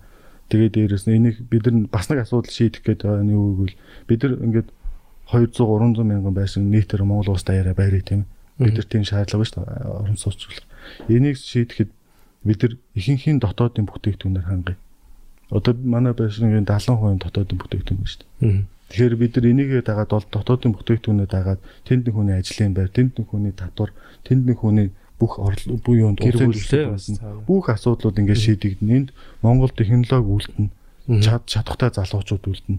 Хамгийн гол нь бид нар нийт залуучууд баг нэг л одоо нэг гадаадын нэг байгууллагын том компани худалдааны төлөөлөгч л болчиход шүү дээ Монголд. Зүгээр л нэг юмын зарах гал улаараа шүлжээний нэг бизнесийн л нэг юм болчиход байгаа байхгүй. Зөв хамгийн доод хөл нь болцсон. Цоод хүлэн болсон. Гэтэл бид нар чинь дотоод өөрснөө бүтээдэг, үйлдвэрлэдэг чад тэрийг хийх чадвартай ардын болох хэрэгтэй шүү дээ. Бид нэг асуудлыг шийдэхдээ утаагаа гэр орлоо хөгжүүлж одоо орон сууц сууцлахтаа давхар бид нар энэ одоо дотоод үйлдвэрлэлүүдээс сэргээгээд энэ олон залуучуудаа чадвартай залуучууд болгоод магадгүй бид нар байшингаа бариулаад дотоод үйлдвэрлэлүүтэй боллоо. Бид нар Оросд Казахстан байшин бариад ийм чадвартай залуучууд яа байж болохгүй болно шнэ. Тэгэхээр ингэх л зорилго байгаа. Энэ дээр бүгдээрээ залуучууд би мөрөөдөд энэ тийм энэ мөрөөдлийг бүх маш олон залуучууд мөрөөдөх хэрэгтэй. Тэгээд энийхэн төлөө зүтгэх хэрэгтэй. Тэгээд дээрэс нь хамгийн гол үр дүн бидний үеийн залуучууд те 50 60 настай болоод очихдоо бид нар ийм улсыг ийм болгосон ш тэгээд бардам амьдрах хэрэгтэй байгаа. Бүр хөвгтүүдтэй те ийм эрүүл орчныг үлдээсэн шүү гэдэг. Ийм байсан ш. Ийм болгосон ш.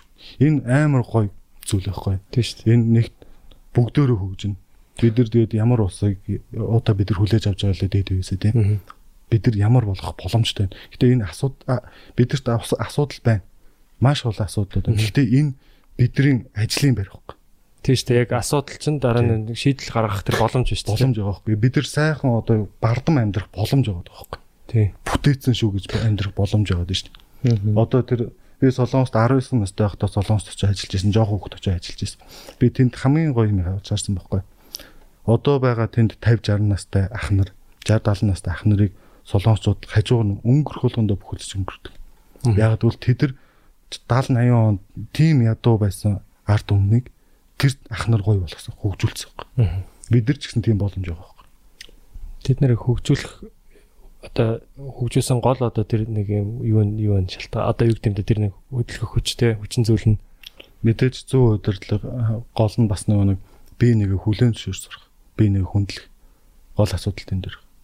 Би нэг хүлэн зөвшөөрнө гэдэг чинь хамгийн чухал. Өнөөдөр намайг үүсгэж байгаа хүмүүс маш олон ба шүү. Өөр хүнийг нэг хийцэн нэг хүмүүсийг үүсгэж байгаа хүмүүс маш олон ба. зөвөл үүсгээд зөвшөөр нэг нэгэ дэмжиж амьдрах хэрэгтэй байхгүй. Тэгжээж одоо солонгос шиг Samsung корпорац ингээд том том корпорацад үйлснэ. Бид нар нэг нэг нэг юм сэтэд хийдэл нөөтүүд нь дуурайж хийгээд зүгээр түүцсэн хэмжээнд болгочтой байхгүй. зүгээр л үнгүү нэг цех хідэн цех хоорондоо нэг жижиг зах зээл дээр өрсөлдөөл өсөлтөө тийм болчтой. үнэ болгочтой. Бид нар би нэг дэмжих хэрэгтэй, хүлэн зөвшөөрөх хэрэгтэй. Зөв удирдлагатай болох хэрэгтэй. Гэтэ зөв удирдлагыг бид нар яг одоо байгаа бидний ард түмний сэтгэх үү, бидний сэтгэх үгээр хизээч зөв удирдлагыг бий болохгүй. Бид нар хөөснө бүтээдэг, хөдөлмөрлөдөг зөв юм олж харах чадвартай ядаж өдрийн өдрийнхөө орлогоор таксинд яваад өдрийн орлогоор биш сарын орлоготой сараараа амьдралаа төлөвлөх чадвартай болж бид нар зөв удирдлагыг сонгоно. Гэтэл өнөөдөр ихэнх залуучууд такси барьдаг болсон. Хаагинд явдаг болсон. Ихэнх хүмүүс ченж хийгээл явж байна. Өдрийнхөө орлогоор амьдарч өдрөлийн өдрийнхөө тэр орлогоороо маргаашаа төсөөлж амьдарч байгаа учраас энэ хүний бодол нь хүртэл жижигхэн байгаа байхгүй. Ядаж нэг сараар амьдралаа доктортой цалин аваад нэг сараар амьдралаа төлөвлөдөг болчвол энэ хүмүүсийн Арай өөр юм бодох. шал өөр юм бодох. Нуруу тийнэ шүү дээ. Нуруу тийм. Хүмүүс өөрснөө арай нэг хариуцлагатай болно. Гэтэл өнөөдөр таксинд явж байгаа хүн 8000 төгрөгийн орлого оллоо. Дундч нь 50000. Гэтэл 30 мянгаас илүү оллоо. Тэрийг архиндаа цацуулж байгаа. Нарааш нь ажиллах байхгүй. Тэгэхээр ийм одоо байж боломгүй хайрын сайхан залуучууд гудамнаар цэвэрлэгээ гудам цэвэрлээл таксинд явж байгаа. Бид нар тийм хүн амын нөөцтэй юм уу? Тэнд нэг машин гудамжийг цэвэрлэх боломжтой байтал 40 хүнийг ажил ажиллуулчихсан шүү дээ. Ийм бид нар хүний нөөцтэй юм? Нэг дарга дээр би сайжруулсан төршийг шууд алгын механизм бий болгочлоо. Танаа 20 хүний ажлыг би нэг хүнээр нэг хүнээр хийх боломжтой болоо гэдээ очсон чинь энэ ажлын байж тээ. Ажлын байрыг хадгалах шүү дээ. Тийм тэнэг хариулт хийж байгаа байхгүй. Нүх нүх ухаж байгаа нь ажлын байр болоо те баг. Тэр хүнийг чадваржуулах, тэр хүнийг илүү ухаалаг болгох тийм сонирхол энэ төрд байхгүй шүү дээ. Тэр хүн тэр нэг шуудаалаад яг өөргөө бие хортуулаад дуусчих шүү дээ. Гэтэл тэр хүн гэртээ нэг юм үйлдвэрлээд эсвэл хятадын оронд барилга дээр ажиллаа, зам дээр ажиллаж. Тэр хүн улс орныхын бүтээн байгуулалтанд гар бие ороод өөрөө чадахчаад гэр бүлээ орлогод орлуулжуулаа амьдрах боломж биш. Гэтэл бидний зүгээр нэг муу цэвэрлэгчийн сэтгэл зүгээр зүгээр нэг муу таксины жолооч байд боолын баг тийм. Тийм байдлаар дээр нэг хил ус ургаж байгаа нэг гайд маягийн хэмжээнд л байх гэдэг чинь бидний бид монголчуудыг тэгмээргүй байхгүй. Бид нар залуучууд арай өөрөөр бодох хэрэгтэй.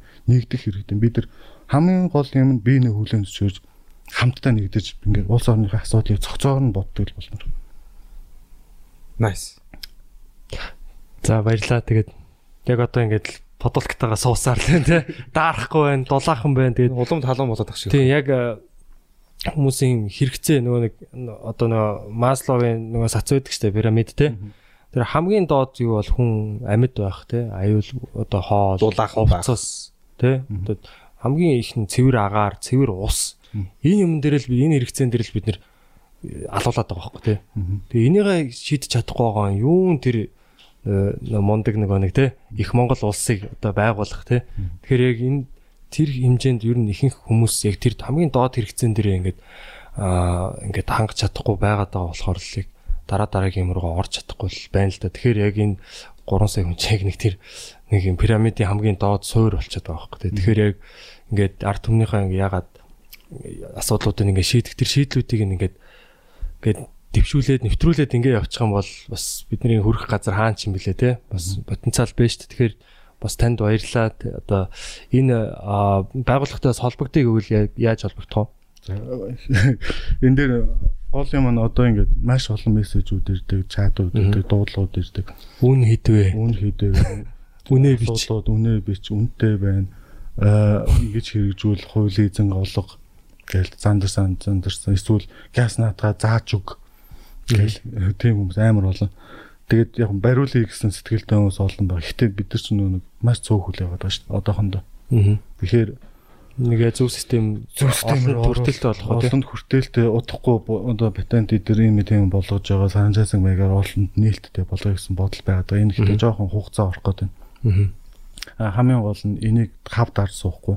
тий Нийтээр нь бүгдөө л энэ үр шимийг хүртэнэ. Энийг үр шимийг хүртээхийн тулд энийг хийхийн тулд эдэлтэй энийг хийсэн шүү дээ багасаа зурж хийсэн. Тэгэхээр гэхдээ бас шууд ингээд одоо шууд ингээд заагаал ингээд бүх юм очвол энд мөнгө олдог хүмүүсийн хэрэгсэл болоод Тий. тэгээ явчвал бас буруу болчихгод. Тэгэхээр чин чанаргүй болчих тий.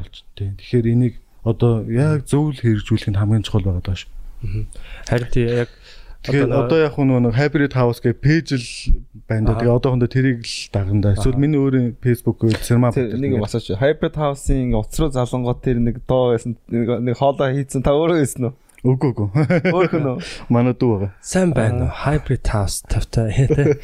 Аа тэр ганилын амьсгаад ч яриад. Тийм үү. За тий хоёр дээр. За байж байгаараа. Юу гурав дээр дарж байгаа. Бараг. Тэгээд юу одоо на Tesla чинь бүх патентуудаа дэлгэцэн шүү дээ. Одоо ингэж хийдэг шүү. Яг нь ер нь бол өөрөөсөө дотооддоо нэг юугаа бүх ер нь бол ихэнх юунуудаа эд ангиудаа үйлдвэрлэдэг. Тэг ингэж хийдэг шүү. Яг бусад ер нь бол баг басж байгаа юм шигтэй. Бусад а, машин үйлдвэрүүдийг за та нар баг ингээд чадвал хийгэрээ гэдэг ингээд патентаа дэлгэчихэж байгаа байхгүй тий. Одоо тэрэн шиг баг таныг одоо тий бас энэ яа, бас яг удахгүй патентаа бас яага тий хүмүүст одоо ингээд бас одоо энийг илүү нээлттэй тий энэ мэдлэгийг бас өртөлтөй болох бах. одоо тэр ажил Тэгэл та нар чадахгүй. Тийм тэгээд яг тэр чинь өөрөө бас том маркетинг тий одоо юу гэдгийг бас том одоо ингээл юу болж байгаа юм л да үнц нь болчихж байгаа юм л да тий. Тэгээ бас магадгүй ирээдүйд одоо яг би бас одоо бүр таны өмнөөс яриад иж магадгүй л дээ. Гэтэ одоо юу гэдгийг нээлттэй компани ч юм хувьцаат компани ч болдог ч юм уу тий хөрөнгө босох байдлаар. Янз бүрийн байдлаар бас ингээ босгоо. Бүр энийга улам одоо нэг томруулаад энэ одоо машин одоо байшин үйлдвэрлэхийн машиныг л бас хурдан бас босгуул гэж бас бодож जैन тэгээд тийм тэгээд а, амжилт төсөө цаашдаа ажилтна. Тэгээд би бас хамтран ажиллах хүсэлтэй байна. Тэгээд яг одоо подкастн дээр бас одоо ингээд шууд хэлээ би бас байшин барих мөрөөдөлтэй. Тийм тэгээд а ирээдүйдээ бас ингээд яг гоё юм байдлаар одоо би маркетинг дээр нь ажилладаг ч юм уу те бас юм одоо төслийн компани компани болоод ингээд яг бас хүсэлтэй байна. Тэгээ би энийг бас подкаст нэр өмнө бас ер нь ярьжсэн л та. Тэгээд иймэрхүү бас юм байшин байна. Тэгэл одоо ер нь энэ мэдлэг мэдээллийг одоо бас л нэг юм ганцаараа хийгээл за зөвхөн надаас аав маа гэдэг тийм юм биш те. Энэ олон түмэнд хүртээлтэй байгаасаа монголчууд маань тэгээд одоо энэ жоохон хүүхдүүд яг одоо ингээл гэр оролт те одоо ингээл амар юм амьсгалал ч гэдэг юм уу те ингээл байж тэгэхээр яг энийг л аль болох хурдан шийдмээр байна хин их нь хамаагүй те. Ингээд яаж ин тэгээд танд баярлаа. Баярлалаа. За За тавьсан баярлалаа хамтарч ажиллана. Yeah. Sauce. Hybrid house.